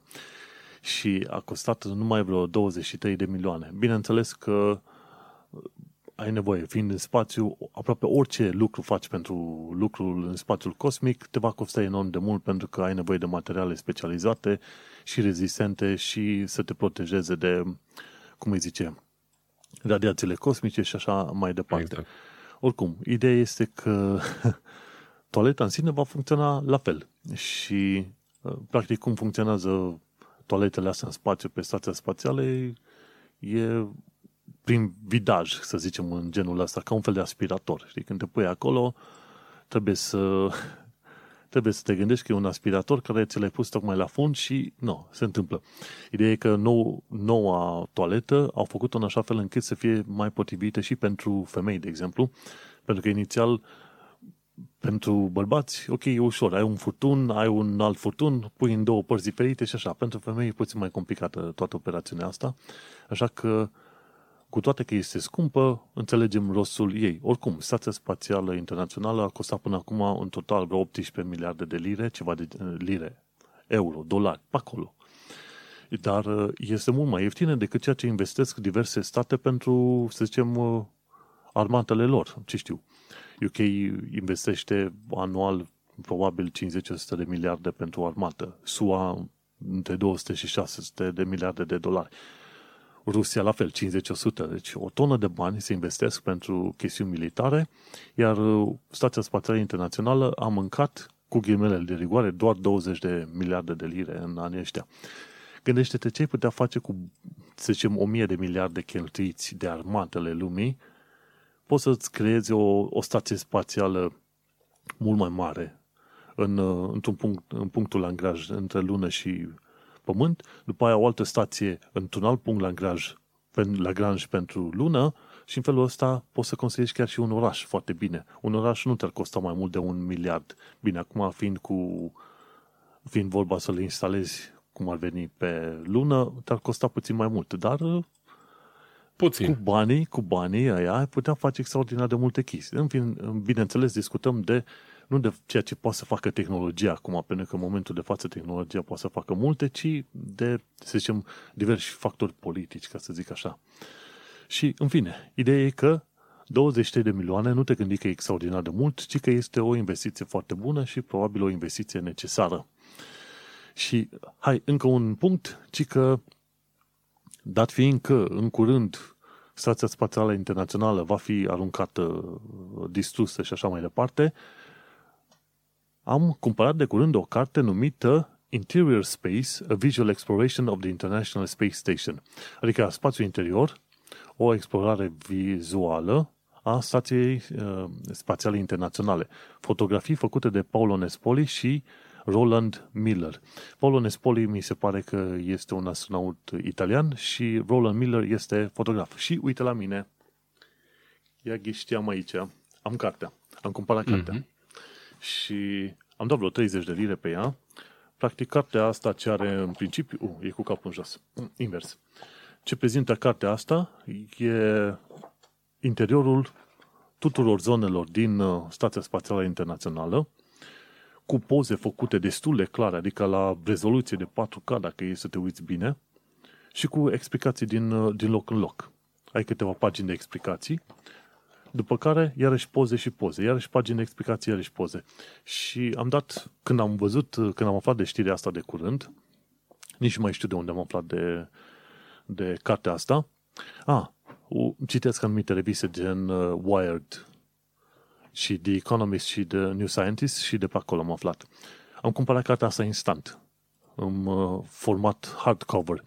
De ce? Pentru că, uite-te, în 2024 ultimii oameni de astronauți care vor fi stat pe uh, Stația Spațială Internațională vor părăsi stația. Și la patru ani distanță după ăla, stația va fi distrusă. Practic, în 2028, la revedere, Stația Spațială Internațională. Și chiar sper că nu o să fie ca sistemul la, cum a fost cu Discovery Shuttles, știi? Practic, alea refolosibile.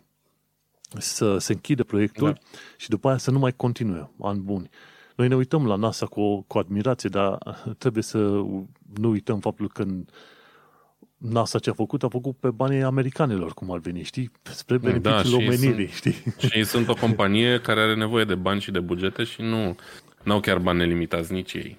Exact, știi, tocmai de aia au, au început chestiile astea, să zicem, uh, private, cum ar veni SpaceX uh, și Falcon și mai ce mai sunt alte chestii de genul ăsta. Oricum, dacă ai un ban, ai chef, îți place, de ce nu, în, uh, pe tehnocultura.com am link pus către Amazon, către cartea asta Interior Space, o explorare vizuală a Stației Spațiale Internaționale. Gândește-te că ISS va dispărea în 2028 și va fi o zi tristă pentru noi toți. Hm. Da, cu În fine, cam, cam până aici am avut noi de povestit pe ziua de astăzi. Mulțumim de recomandări, mai primim recomandări de la oameni. Nu uitați să ne trimiteți recomandări, informații, uh, sugestii, oricând vreți, oricând puteți. Ne puteți contacta prin comentarii la show notes, prin e mail prin Facebook, prin mai multe metode, de ce nu? Nu uita să ne găsești pe iTunes, pe Podbean și pe YouTube. Și la fel, pe Vlad îl găsim pe unde? Uh, mă mai găsiți și pe www.diasporacast.com, Instagram Diasporacast, Facebook și cam acolo. Da, și pe mine mă mai găsiți pe manuelcheța.com. Până una alta, acest podcast a fost podcastul Tehnocultura, am fost la episodul numărul 2, supranumit, auzi, cu titlul de Cât de sălucitor arată COVID-19 pe un Chromecast 2020 și am vorbit despre Chromecast 2020, despre situația COVID-19, despre mașini electrice și telefoane flexibile. Până una alta, îți mulțumim că ne-ai ascultat, ne vom auzi pe data viitoare. Pa! Ciao, salut!